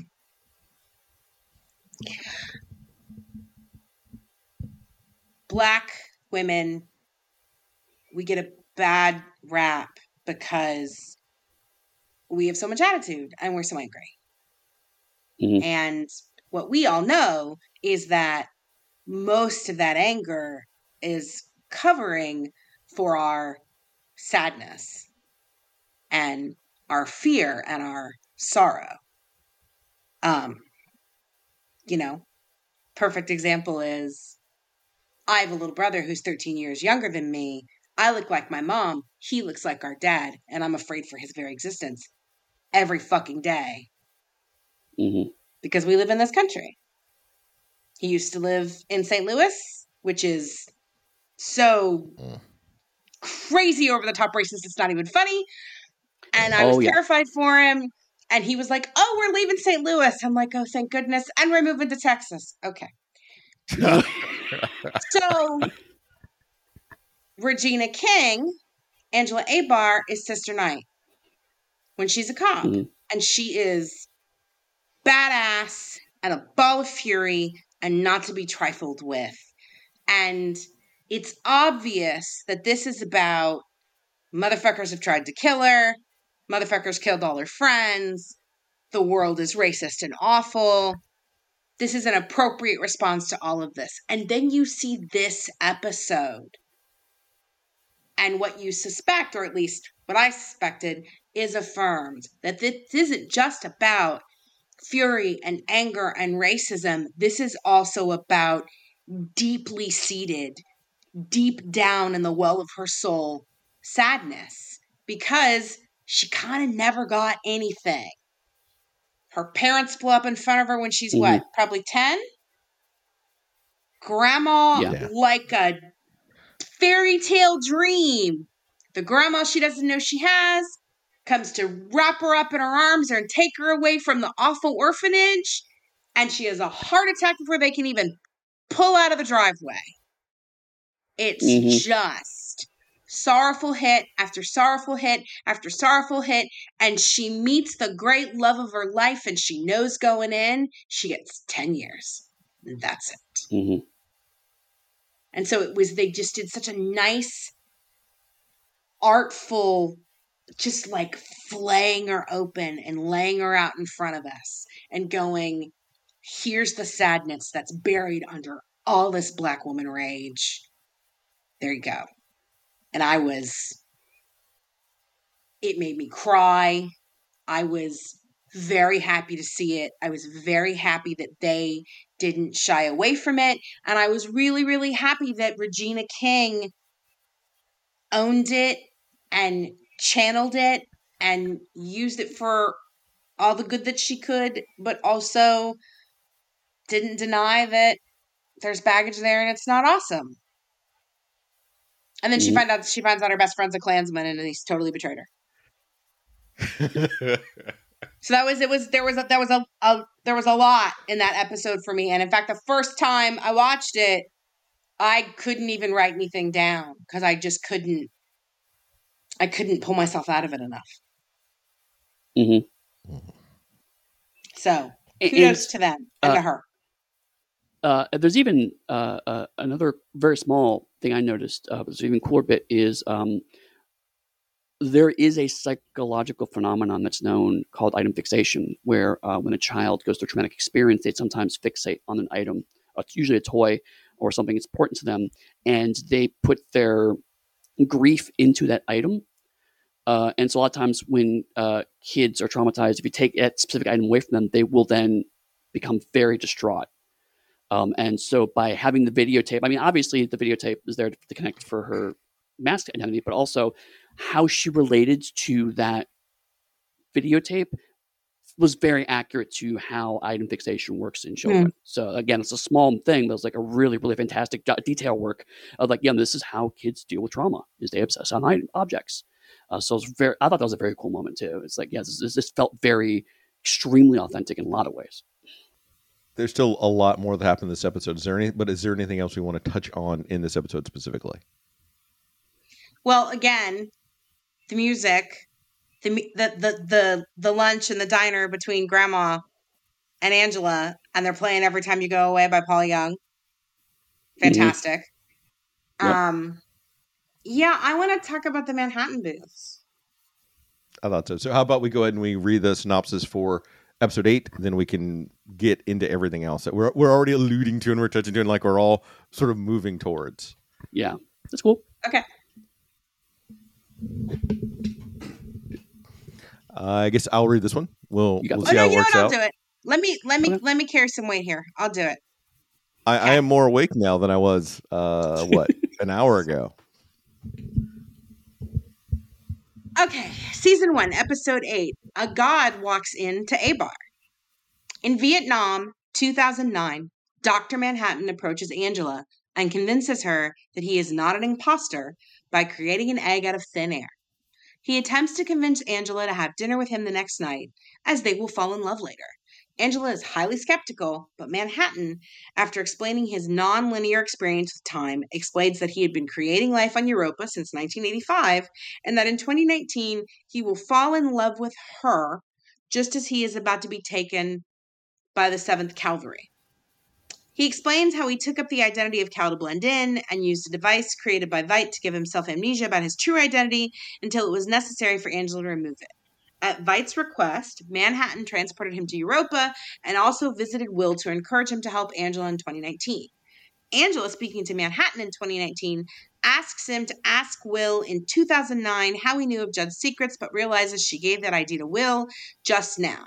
As the cavalry prepare to attack, Angela goes to protect Manhattan, who sees this as the moment he fell in love with her and helps her fend them off, knowing one last cavalry member remained alive to use a tachyon cannon to capture him. In 2009, Angela accepts Manhattan's dinner proposal, and in a post-credit scene, the game warden gives a captive Veidt another anniversary cake. Veidt finds a horseshoe baked inside and gleefully starts digging an escape tunnel. Before we get into this, I want to go ahead and start this episode off with one of my biggest issues with this entire series. Okay. Hands down. John, Dr. Manhattan, white dude, blue dude, black dude. Like, bothers me on an intrinsic level that I cannot express enough.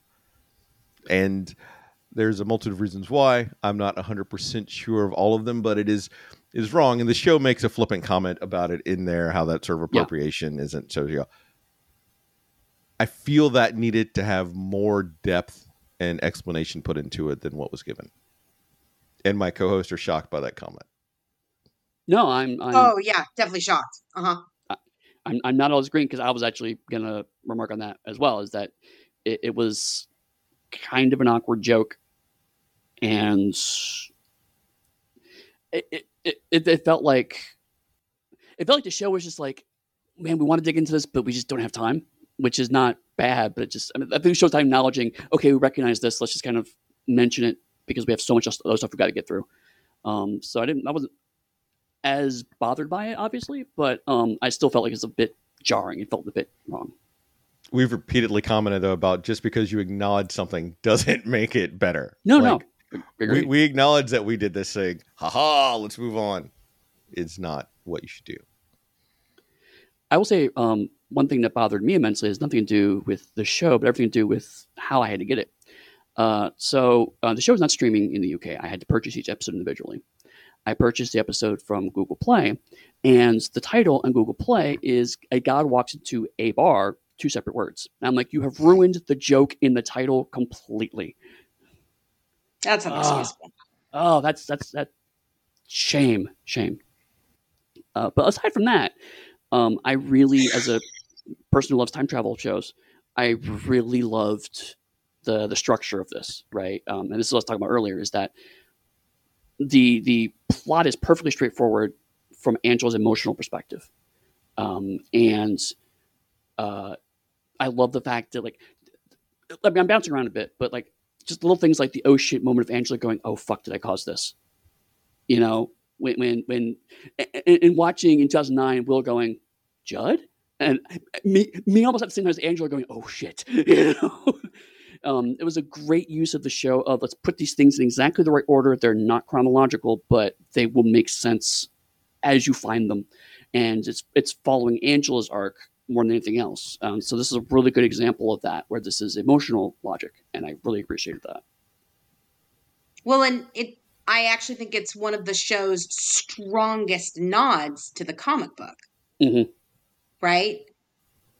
Dr. Manhattan lives in, like, has just gone full Nietzsche, right? Totally committed to the idea of eternal return or eternal recurrence, which, you know, and I'm not going to fight with those people about which one needs to be called. Time is cyclical. We are not agents of free will.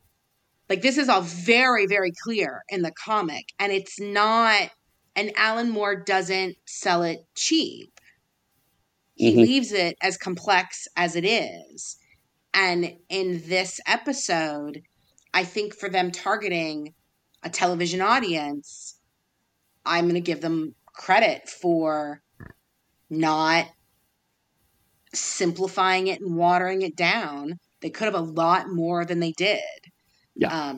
And that moment there where she's like, oh shit, did I do this? Like, that's the, you know, the whole tie of everything together. So I'm going to applaud them for not being afraid to bring the Nietzsche. I was very pleased with them just letting him. And there were moments where, if you weren't quite paying attention, it didn't quite make sense. And that's exactly how it should be. Yep. Because it makes sense for him the way he lives in it. It doesn't make sense for anybody else. And that's okay. So there were many things to love about how they handled Dr. Manhattan. And I think that, you know, when you're going to do these things and you're going to come out swinging hard at a social issue like race, every choice is a heavy choice. And my guess is what happened was someone, some sort of discussion about how do we make this couple a black couple? Right. And then all the decisions were knockoff decisions made in service of that. And I liked that they were, you know, this strong, smart, capable black couple. I liked that they were a team and they were partners and they had each other's backs. I like that she's a little crazy and a little angry and a little off the rails, and he's kind of the calm zen center of the world. They're raising these children, not black, not theirs, all of these things. And I'm okay with the fact that it meant that the blue man was black and that he could have been anything. Hence my own inherent problem with it, and yet accepting of it. Like, you know, he could have just as easily been white. And probably in almost anybody else's version of the show, he would have been. Yeah. Which I would have detested. Oh, it would have made it very, very different. And probably when they revealed that he was Dr. Manhattan, it would have pissed me off.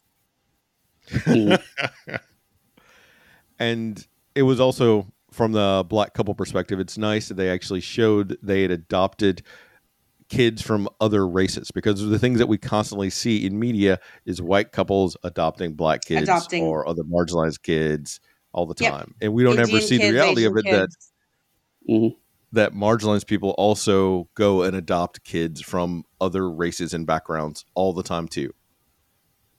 Yeah. And more representation that we do not get. Yeah. Definitely. Definitely. And, I mean, we didn't see much of Cal, but I think it's worth noting. Abdul Mateen did an amazing job making Cal and Dr. Manhattan very distinctive. Like, again, one thing this episode is great is that they don't show you Dr. Manhattan's face throughout all of it until the very, very end, when he comes back as Cal. They just shoot him from behind. Right. And so for, like, most of the episode, I was like, did they get a different actor to at least voice him? And no, it's Abdul Mateen the whole time. And I'm like, that's amazing. I loved it so much. I was reading a little bit about it. He didn't know that he was Dr. Manhattan until after he'd already filmed the first two episodes. That's amazing. Love it. The showrunner sat him down and was like, so, we're doing a thing with your character. Oh, and also, you talked before about seeing things from Will's perspective when he was being lynched. I feel like there's a parallel moment when she's murdering Cal, because we're seeing it from Cal's perspective. Yeah, and for sure. That was so much more horrifying than anything could have done special effects wise. Yeah. He's so confused. Yeah. It's pretty great. Yeah. It's pretty great. Oh. We just, we hear the squenching and then the blue light, and it's just like, oh, it's just it's so great way of show, don't tell, just make it, you know, you don't need to show absolutely everything on the screen. You can just be subtle, but it's spectacle. She's beating her husband's head open with a hammer, but it's subtle. But it's subtle because we're not seeing what's actually happening. We're just imagining. But you can hear it. Yes. The sound design is so good. Oh my God. And then she just, baby, we're in trouble. And it's just like, what is happening in this show? So I want to take a minute, though, to go back to the raid that was done, that was killing all the police officers. Mm-hmm. And how we talked about there were two survivors, and how now we have context that there should have only been one survivor, which should have been Judd. And the only reason Angela is here is because she was saved by Cal. Right. Which then would have gone back and like cast an entire new light on the relationship between Judd and Angela. So Judd went out to befriend her specifically, is what the context we would get. So that's like beautiful storytelling right there too. Yeah. And help, because of course, conceptually the idea of the mass conspiracy is so ridiculous on so many levels. And if you are invested and care about narrative, can be a hard sell. And like they had to run all the way up against it for me to understand what they were saying about Judd.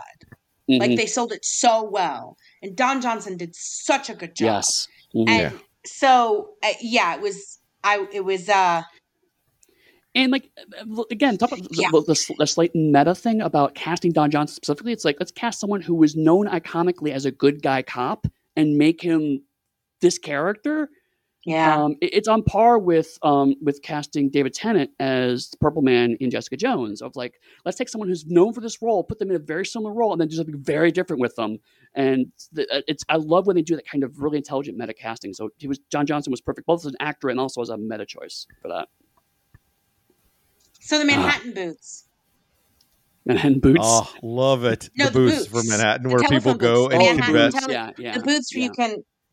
And Trieu framing this as prayers unanswered. Mm-hmm. Because the God that they are praying to isn't there. He isn't listening. And then the little bit of a peek into your normal average person all over the world sitting in a booth. I have cancer. We are hungry. My child is sick. And what was really interesting about it to me, that they were going to Trieu, mm-hmm. and she's not doing anything about it. And arguably, she could have probably done something about any of them that she wanted to. Mm-hmm. So these people feel helpless, and they go to God, and not like invisible, omnipotent Christian sky God, but like actual big blue person God that you could maybe touch. Mm-hmm. So in a context, real, big blue person God, also not helping. Little Asian woman God, also not helping. Mm-hmm. And so this is a global story thread that's happening. Mm-hmm. And at the same time that that's happening, there's this other thread of people who are not praying to anyone, not waiting for a more powerful force to intervene. They are putting on masks and putting on hoods and taking matters into their own hands. Mm-hmm. And it's really, really hard to feel like that shit's not on purpose. Oh no, I believe it's exactly in the story that they're telling, and but they just brush past it almost too fast. Like, we're just gonna throw that in. And I'm not saying that as a complaint. I'm just saying as a like, there are definitely moments where you feel like whoever's in this writer's room, or whoever the one person is that wrote it, I have no idea, but is like playing at multiple levels at once and just kind of tossing things out there. And maybe you're going to notice them and maybe you're not going to notice them. And maybe you're going to appreciate it and make a connection and maybe you're not, and that's okay. And maybe you'll get it on the second time around. Or, I just thought it was a really nice, powerful piece and such an excellent indictment of Trieu, who is going to save humanity by being Big Blue God but you could have already saved humanity. What are you talking about? Yeah. You could buy and sell the planet like 5 times over. How are you not making that connection? And then, who was it in the end that says she'd have us all kneeling at her little blue feet? Mm-hmm. Yeah. And I mean, the show is not at all subtle about casting Dr. Manhattan as God, right? Like, not only are the characters doing it, but like he literally creates life. He creates a man and a woman on a planet in a garden. He walks on water at one point and specifically stops to make sure that and when Angela's like, why are you doing this? He says, I need you to see this, right? So it's like, it's going to be important later. Right. I mean, and obviously there's a plot reason, but also the show's like going, no, seriously, Dr. Manhattan is God. I mean, it's not at all subtle. But again, this goes to the spectacle thing of like, we're going to cast this person and mimic it and just really ram home what we're doing here. But what's fascinating is now we get to a point where in the context, we put the context with the graphic novel, you get a whole cool new layer because the graphic novel, Veidt's whole point was we can't rely on a God. So we're going to frame him for doing this horrible thing so that humanity will stand on its own 2 feet. Fast forward to this show, and it's like, yeah, no, they're still praying to Dr. Manhattan. That didn't take. And so, and we have an example of humanity standing on its own 2 feet, Trieu, who could do something and just opts out of obligation. So it's like everything Veidt did ultimately has failed completely on every level. So then this episode does bring in Veidt finally at a perfect point to say no. Veidt is smart enough to recognize that he's failed.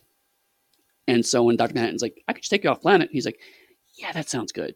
Let's do that, It's a really cool thing that inside the show makes narrative sense, but when you read the graphic novel, the extra layer of like, no, man, you thought you were the best person in the world, and you, on every level, your plan is just falling apart. To some extent. But then you get the fact that his routinely dropping squids to keep that reinforced narrative of what he did Trieu, to try to keep the global peace that was established with the death of all of those people. Baudrillard, baby! What is real? What is not real? Are we so far from the real that there is no original? What's a simulacrum? And what can we say is authentic? Just all over the place. This is not a pipe. Absolutely. So good. All right. So we skipped something that I love just from the sheer scene alone of itself is when Lori goes to confront Judd's wife, whose name eludes me. She invites her in. She sits on the couch and she lays out this immaculate thing she's pieced together to get her to confess that she's sure she's not going to confess. And the woman straight up confirms her plans, and she looks so shocked that she can't get up while they try to put off a booby trap that doesn't work for the first couple of times. She's like, what the fuck? What? Until she's captured. That is so amazing, and that holds true to Veidt and when he's confronted by Rorschach and Dan in The Watchmen, and he says, yeah, that was my plan. I've already done it. And you get the exact same thing between these two women right then. Yep. And Lori's attempt to be cool and how she was there for Veidt also relives that entire experience all over again to show how cyclical her life is. Oh, brilliant. And on top of it, a great moment of comedy too. Yeah. Right. Exactly. She gets the cherry on top of all of it with her line of, who the fuck has a trap door? So legit. So good. Oh. And it's exactly what you would say. Because who the hell has a trap door? That's some Looney Tunes acme shit. Which, I mean, again, more how amazing Regina King is like now she's just, we've gone from she's an amazing physical actor, she's an amazing badass, she's an amazing emotional actor, amazing dramatic actor, and now she has fantastic comedic timing, and it's just like, oh. Yeah. So I think this might have been the start of the Smartissance, wasn't it? When Jean Smart suddenly came back in full force and she popped up in that other show on HBO when she was like the mom of the cop, and then she was on the comedian show. I'm like, ah. Oh. Yeah, it's nice. So good. Yeah. I should say that I was utterly captivated by this episode both times that I watched it. And I gotta tell you, television is a thing that I do while I do other things. Mm-hmm. I work, and television is on in the background. And sometimes that work is actual physical manual labor. And sometimes it's desk work. And sometimes it's a combination of the two or something in between. And TV is on in the background. And when you asked me, Chris, if I had seen this yet, the reason the answer was no was because I wanted to just watch it. Mm-hmm. I don't watch shows like that. So to carve out the time in my life to watch 9 episodes of a thing where I mostly don't do anything else, like that's just not a real thing. Mm-hmm. And so I had my laptop, I had my notebook, and I, like in my notebook for this episode is the episode number and the title. And that's it. Because I was so... like their entire exchange in the bar owned me. Yeah. Oh, it's so real. And writing dialogue is hard. Mm-hmm. Yes. Because people don't talk in real life the way that we hear them talk in our heads when we write it. Mm-hmm. Mm-hmm. So dialogue is almost always weak. And then they're weaving in the forward and the backward, and you know, because Dr. Manhattan has this whole this is someone else's line, omnipresent presentation of time. Mm-hmm. So they're trying to represent that, and they'll represent this actually happening now conversation between the two of them. And you're in the bar and you leave the bar, and you're in the bar and you leave the bar, and you're in the bar and you leave the bar, and I couldn't get enough of it, and I couldn't believe the episode was over. And I don't, like, I have a limited number of specific things to point to or say, because I was just kind of so overwhelmed by all of it. And I live in a world of stories, and that's really hard to do to me. And they just did. Mm-hmm. I knew that you would love this show, and that's why I was surprised that you hadn't seen it. And so that's one of the reasons I'm glad you decided to come on to do this. So I knew that you would watch it, because I knew that it would resonate with you. Because it resonated with me. No, I can't do things. I have to watch Watchmen. It was literally exactly what happened. It's so good. But you're right. I mean, like, it's this episode manages. Okay, so structurally, it's the tour de force. We've already talked about that. The dialogue is fantastic. The acting is fantastic. They managed to capture romantic chemistry between two people, one of which you never see more than his hands the entire fucking conversation. He is in a mask for part of it, because I want to specifically point that out. Yaya is actually under a mask. He's in a mask doing all that excellent work. So not only is it amazing tour de force there, but he's doing it in a mask. Through a mask. And they're shooting the back of his head. Yeah. Yeah. And I have seen quote unquote romantic movies that don't have as much romantic tension as those two people did in that moment. And again, it's the same actors, but he's playing a very different character than Cal. So it's basically a whole new character, and not only do they manage it, but it's also a different romantic tension than Cal and Angela have. So it's just layer upon layer upon layer. But the Bass thing reminds me, and this is a joke just for me, frankly, probably, but it reminds me of WCW wrestling, because there was a running gag for a long time in WCW where Sting was a very prominent character. He had masks as a common item the kids would sell. And so people would wear a Sting mask to sabotage someone else.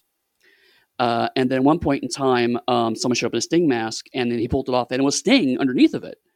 And so the commentator says, "Why are you wearing a mask yourself?" Because I didn't want people to recognize me. And so when that line came in, I'm like, I'm assuming it's a coincidence, but that was just a weird, silly moment. Like, I laughed at that line because it had an extra layer for me specifically.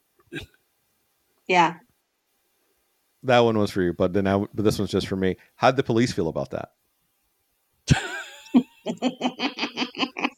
I'll be here all week. Tip your waitstaff. One thing we kind of glossed over, though, real quick, it's just also the mask thing reminded me of Vietnam's complex relationship with Dr. Manhattan. We don't. It's all done through background details, like the celebration and the murals and whatnot. But it's really clear that Vietnam has an extremely complicated relationship with what Dr. Manhattan did during the Vietnam War. But again, it's never spelled out. So it's like one of those little details that, like, the details are really good and strong, but we don't have to be told. We could just kind of soak it up as part of the ongoing narrative. And so, I mean, I think it is spelled out in a suicide bombing. Yeah. Well, and it's reinforced by the puppeteer doing this. Tells you what you need to know. The puppeteer provided the bomb for the suicide bombing. Like, that's and his Dr. Manhattan puppet going, ha ha ha ha ha. Boom. Okay, yes, but even then, that was kind of painted by the Vietnamese police as kind of extremists, right? And so but even the details of, like, yes, we have a celebration, but the whole the tenor of it was, it feels very forced and very kind of people are doing it because they have to. Sure. So yes, there's some parts that are. Bomber did say death to the oppressors, invaders. I thought it was the oppressors, but yeah, similar thing. Either invaders, oppressors, something. Same side of the same coin. I wanted more of that. And I wanted a lot more of that. He does his thing. This is the 51st state. We're now at decades under U.S. occupation. But I didn't want it here. Right. I want that show. Right. Because unless they're going to give that a whole episode, there's no way that they're not going to just short it. Right. And I want to take a minute, though, to point out that your one of your points was that the police said that. We've already established in this show that the police saying something is suspect. So the police telling you someone's an extremist and then taking the extremist around a corner after it was identified by a child and executing them. Like, that of itself should give you an idea of how extreme both sides of this are and how, like, lively this is constantly engaging. Completely agree. Lively. Yes, lively. But I'm talking about a complex relationship. There's also things like the fact that all the Vietnamese characters speak Vietnamese, all of the non-Vietnamese characters speak American English, and they understand each other perfectly well, but neither side cedes their linguistic ground, right? It's an interesting dynamic that says something without spelling it out. Sure. Yeah. I 100% agree. I'm here for the story. I want the story. I was not disappointed that it wasn't here. Because there isn't any, because if you do it here, then what we got becomes something else. Right. And I want to be really happy with and take what I got. Yeah. Like, but again, I would love I think you could do a whole season just about set in Vietnam. Let's talk about that, you know? I'd love a Watchmen extended universe. Yeah, absolutely. We get our anthology series. We get our Vietnam series. We get our what was it? Angela as Dr. Manhattan, Sister Manhattan series. I want to know how the Silk Spectre became the FBI's top vigilante hunter. Mm-hmm. I'd watch that show. Yeah, absolutely. Jean Smart all over it. I'd so watch that show. her and her Dr. Midnight fill-ins that we get to see in an episode we did not watch. Would you watch the episode about Lube Man, who we did not see? Sure. It would just be him running and sliding into like sewers. So here's my big, what I wanted that I didn't get. Mm-hmm. What I think they kind of left on the floor behind. Mm-hmm. So we know that the conspiracy theory mesmerizing, we're going to steal Dr. Manhattan group is called Cyclops, and Cyclops has been around since the 30s, right? And so now we know, as we understand how Cyclops has unfolded, how the cops started wearing masks, that all of this is the underplot for the villains. Mm-hmm. So in the opening, the picture that's painted is that the cops are the good guys. And like, really, they mean that. The cops are the good guys. The cops are the ones who are fending off the racists and trying to actually protect the people. You can believe that or not believe that. And by the end of the show, we know that that's not true. Mm-hmm. That this has all been the cover, the harbor for the big racist plot. And all the racist underlings. Mm-hmm. And putting them in masks was on purpose. So they could be who they were going to be and do what they were going to do and run their secret nefarious plot. And then we get to the end of episode 9 and we understand all these powerful people who are racists, senators, captains of industry, people with money, legacy. But we never circle back around and put the lens back on the police, which I was really disappointed in, because I think their opening position is a charged one and is not one that I'm willing to take at face value. And then they heaped on that by episode 3 when the cops went to Nixonville, which point for that, and fucking mob justice style dragged, profiled and dragged people out of their homes after the chief behaved exactly the way cops are gonna fucking behave. So then they oh look, we're still just motherfuckers with badges. And we get all of this like, yes, yes, yes. That thing that you, yeah. And that other thing, yeah. All the way to the end. And then there's nothing. We're just done. Yeah. And I will say that from a narrative perspective, when you're dealing with something as large as the death of Dr. Manhattan, like, I'm not entirely sure how you do that. Mm-hmm. But I would have liked to have seen a try. I would like to have seen an attempt. Well, I think because again, they open the show by saying that this is about masks and justice and righteousness and who you trust and who is right and what is the law, and they end the show with, well, not that. In one sense, you could say they end the show on a note of hope. If we want to go ahead and like, I think I've already spoiled how the show ends. Hey, I'm giving you multiple angles. You end the concept of hope on one side, where you have Angela, Sister Midnight, potentially having the powers of Dr. Manhattan with all the knowledge of what's happened before. A person that has suffered tragedy and pain, but is out doing good.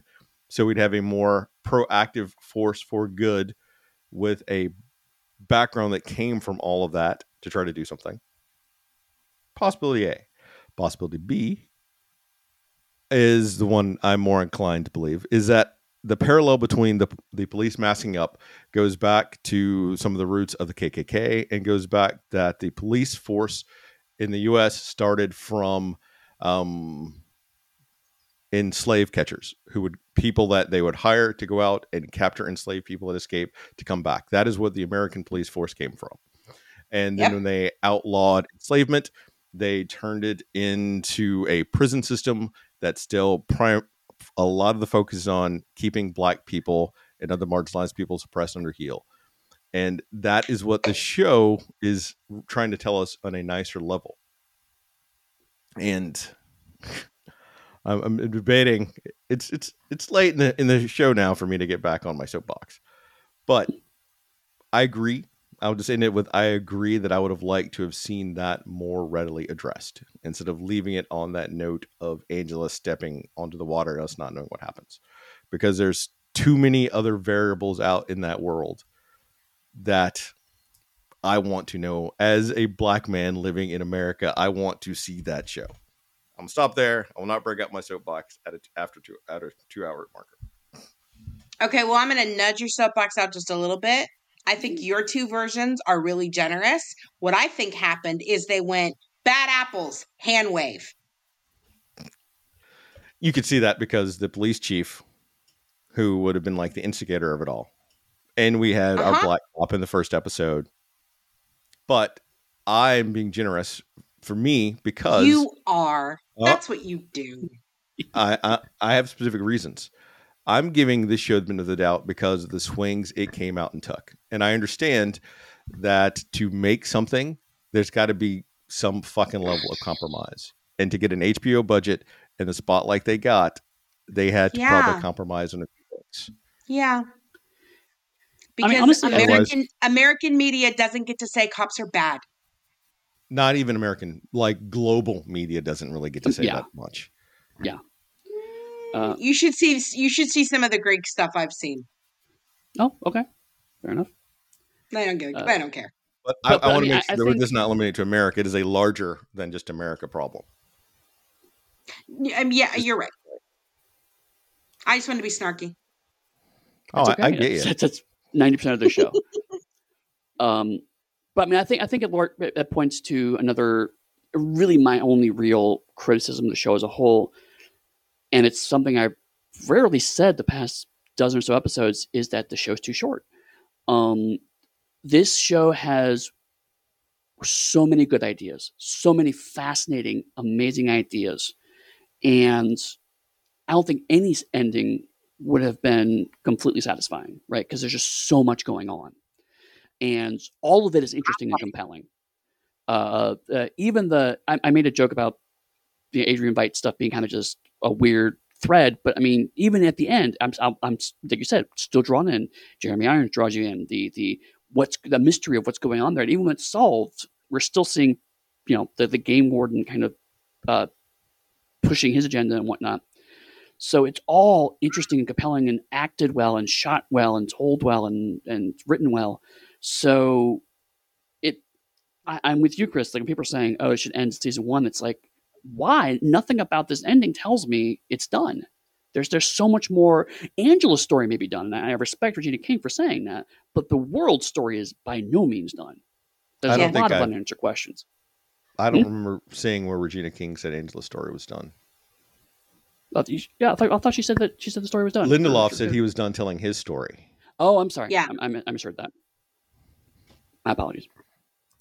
Because I think Angela's story is just starting. I think it would have been amazing to see a black woman given the powers of a god and how that impact that would have had. Oh no, I agree. I was just saying, I misunderstood. So I thought the actor was saying she was done with it. But if that's not true, then I take that back. But I think regardless, there's a lot more here to tell, and I'm not necessarily against. I don't think all media has to wrap up every single dangling storyline, but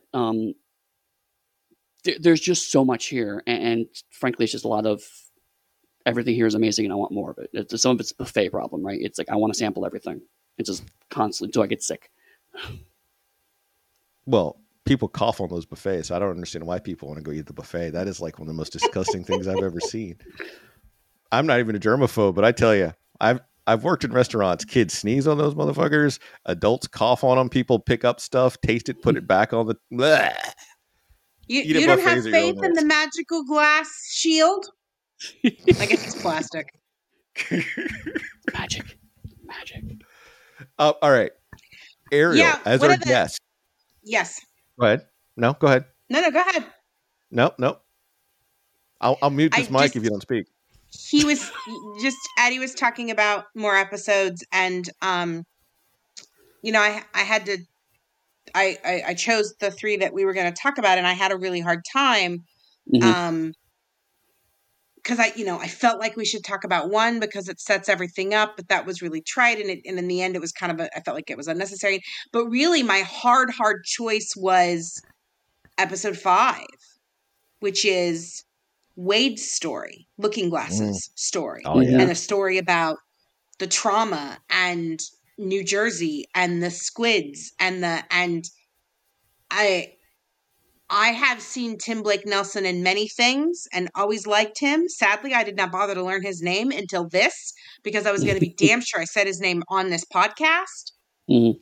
Underappreciated. So, I could have watched 3 episodes about just his arc. Just the Bible boy to trauma to truth. Totally could have signed up for that. So, and on some level, Lady Trieu, and I wrote her name down, Hong Chau. Mm-hmm. She was great. I've seen the actress in other things. She's fantastic. And Boydie, the whole, even all the way up to the end, had an intense love-hate relationship with her. Yeah. Even as, she's reaping the benefits of the hillbillies after they've taken him out. I still don't all hate her. Mm-hmm. Yeah. So, and my God, the story of her and her daughter, mother, beyond, and love it. Okay. They're which I got to tell you, that girl, what's her name? Jolie Huang Rapport. Her being both simultaneously 15 and 90. Oh, God, yeah. Owned it. She was so good. Okay, I'm ready for 4 episodes of just that insanity. I want to see her life before, when she works for Veidt and she does the impregnate, and then the after, and the daughter, and the clone, and I want the whole thing. I'm so...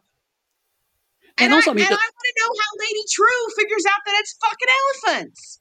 Yeah. Yeah, right. I would watch a whole show of Hooded Justice versus the KKK. I mean, I love that. Right? That'd be amazing. Yeah. So when you ask about nostalgia, one of the other reasons I like nostalgia so much is that it has a purpose outside of just Angela. It's true. But now that you see that Lady Trieu created it for her mother, which goes back to reinforcing Lady Trieu's character, which also reinforces Angela's character. Immaculately beautiful writing. And you mentioned my buddy, Tim Blake Nelson.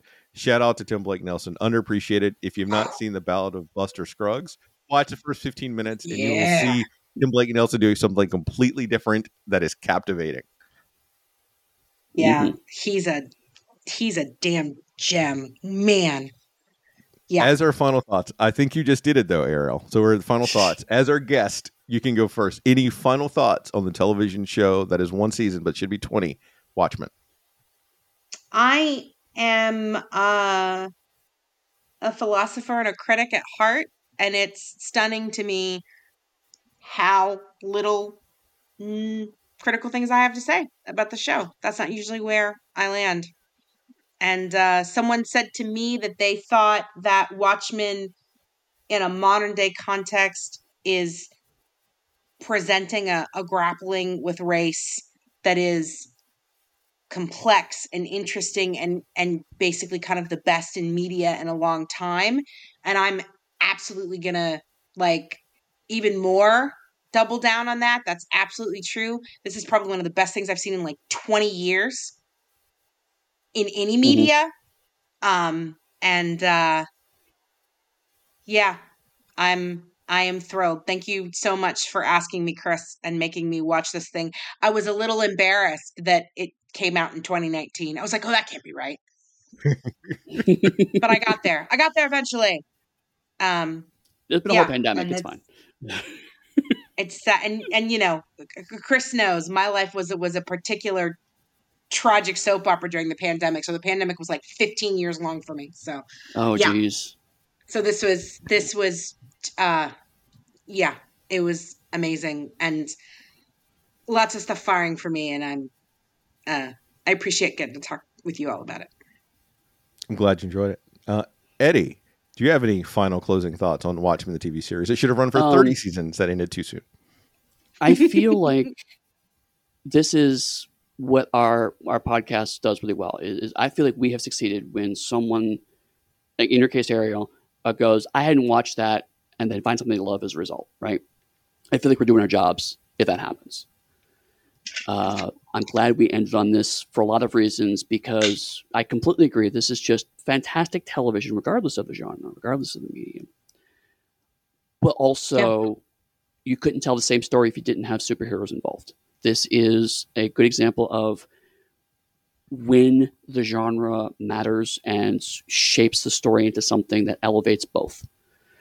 So I don't have anything critical to say that I haven't already said.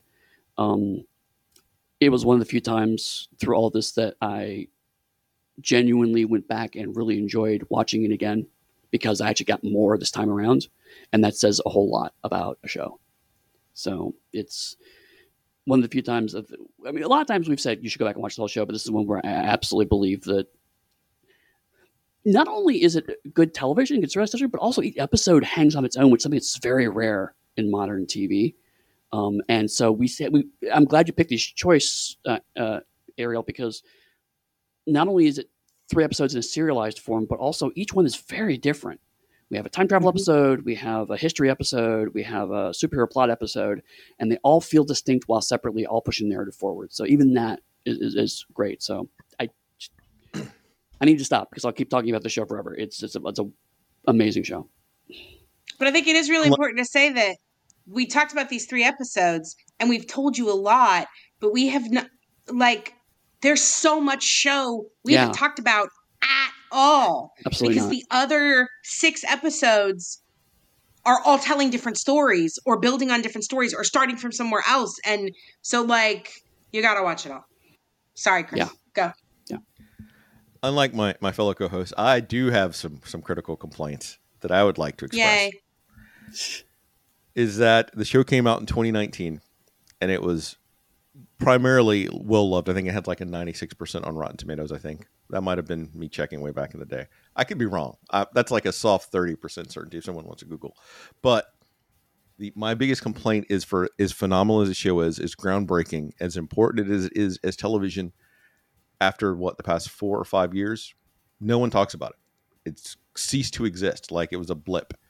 But you still have people talking about WandaVision, you still have people talking about like the Flash TV show and all these other shows. And that is because, other than WandaVision, they get multiple seasons, and that keeps it resonant in mind. And people constantly go back to it and they reference it.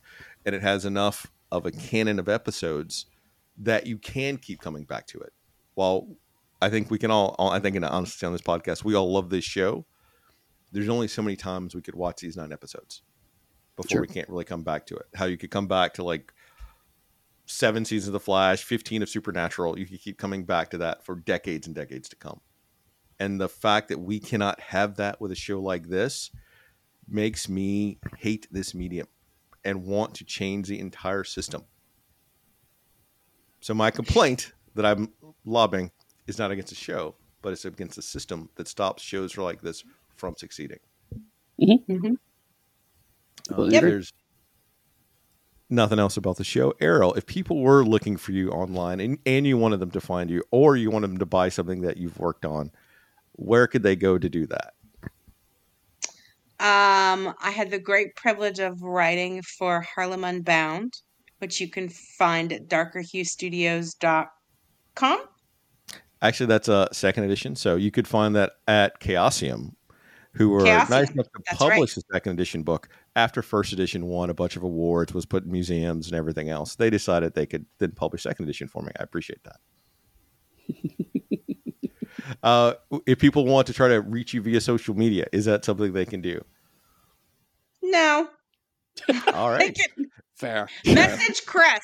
He'll forward it to me. I'm old and cranky.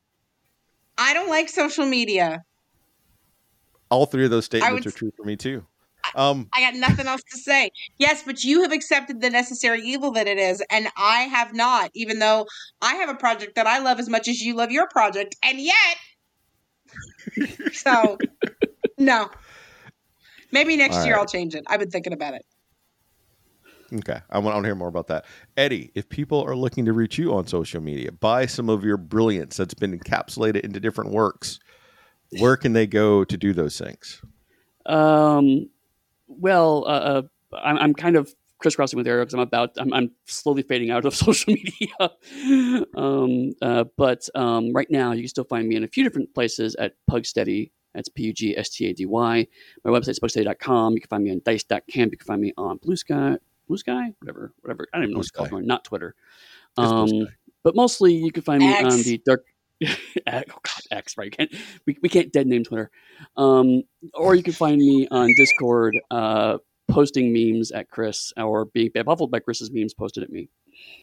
And if you're looking for me, as previously stated, you could buy Harlan Bound 2nd Edition that Errol made a beautiful, beautiful piece of words in that elevated the entire text at Chaosium's website. Or if you want to buy Haunted West, you could come to Darker Hue website where I wrote a short little book about the Old West, mere 806 pages.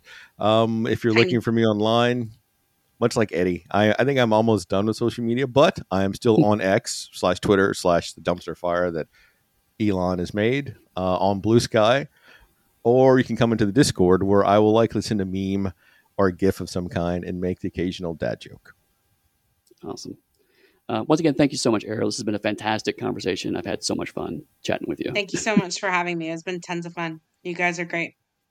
And next week, Chris and I will be back to talk about... No, we're going to talk about the wrap-up. We still have to do the wrap-up next week. No, next week, Season 2 Green Arrow. Next week, we're going to wrap up this season and never talk about superheroes again until Chris and I inevitably talk about comic books again, because that's who we are as people. So we'll see you next week to wrap up our thoughts on superheroes as a whole. Catch you later. Peace in you.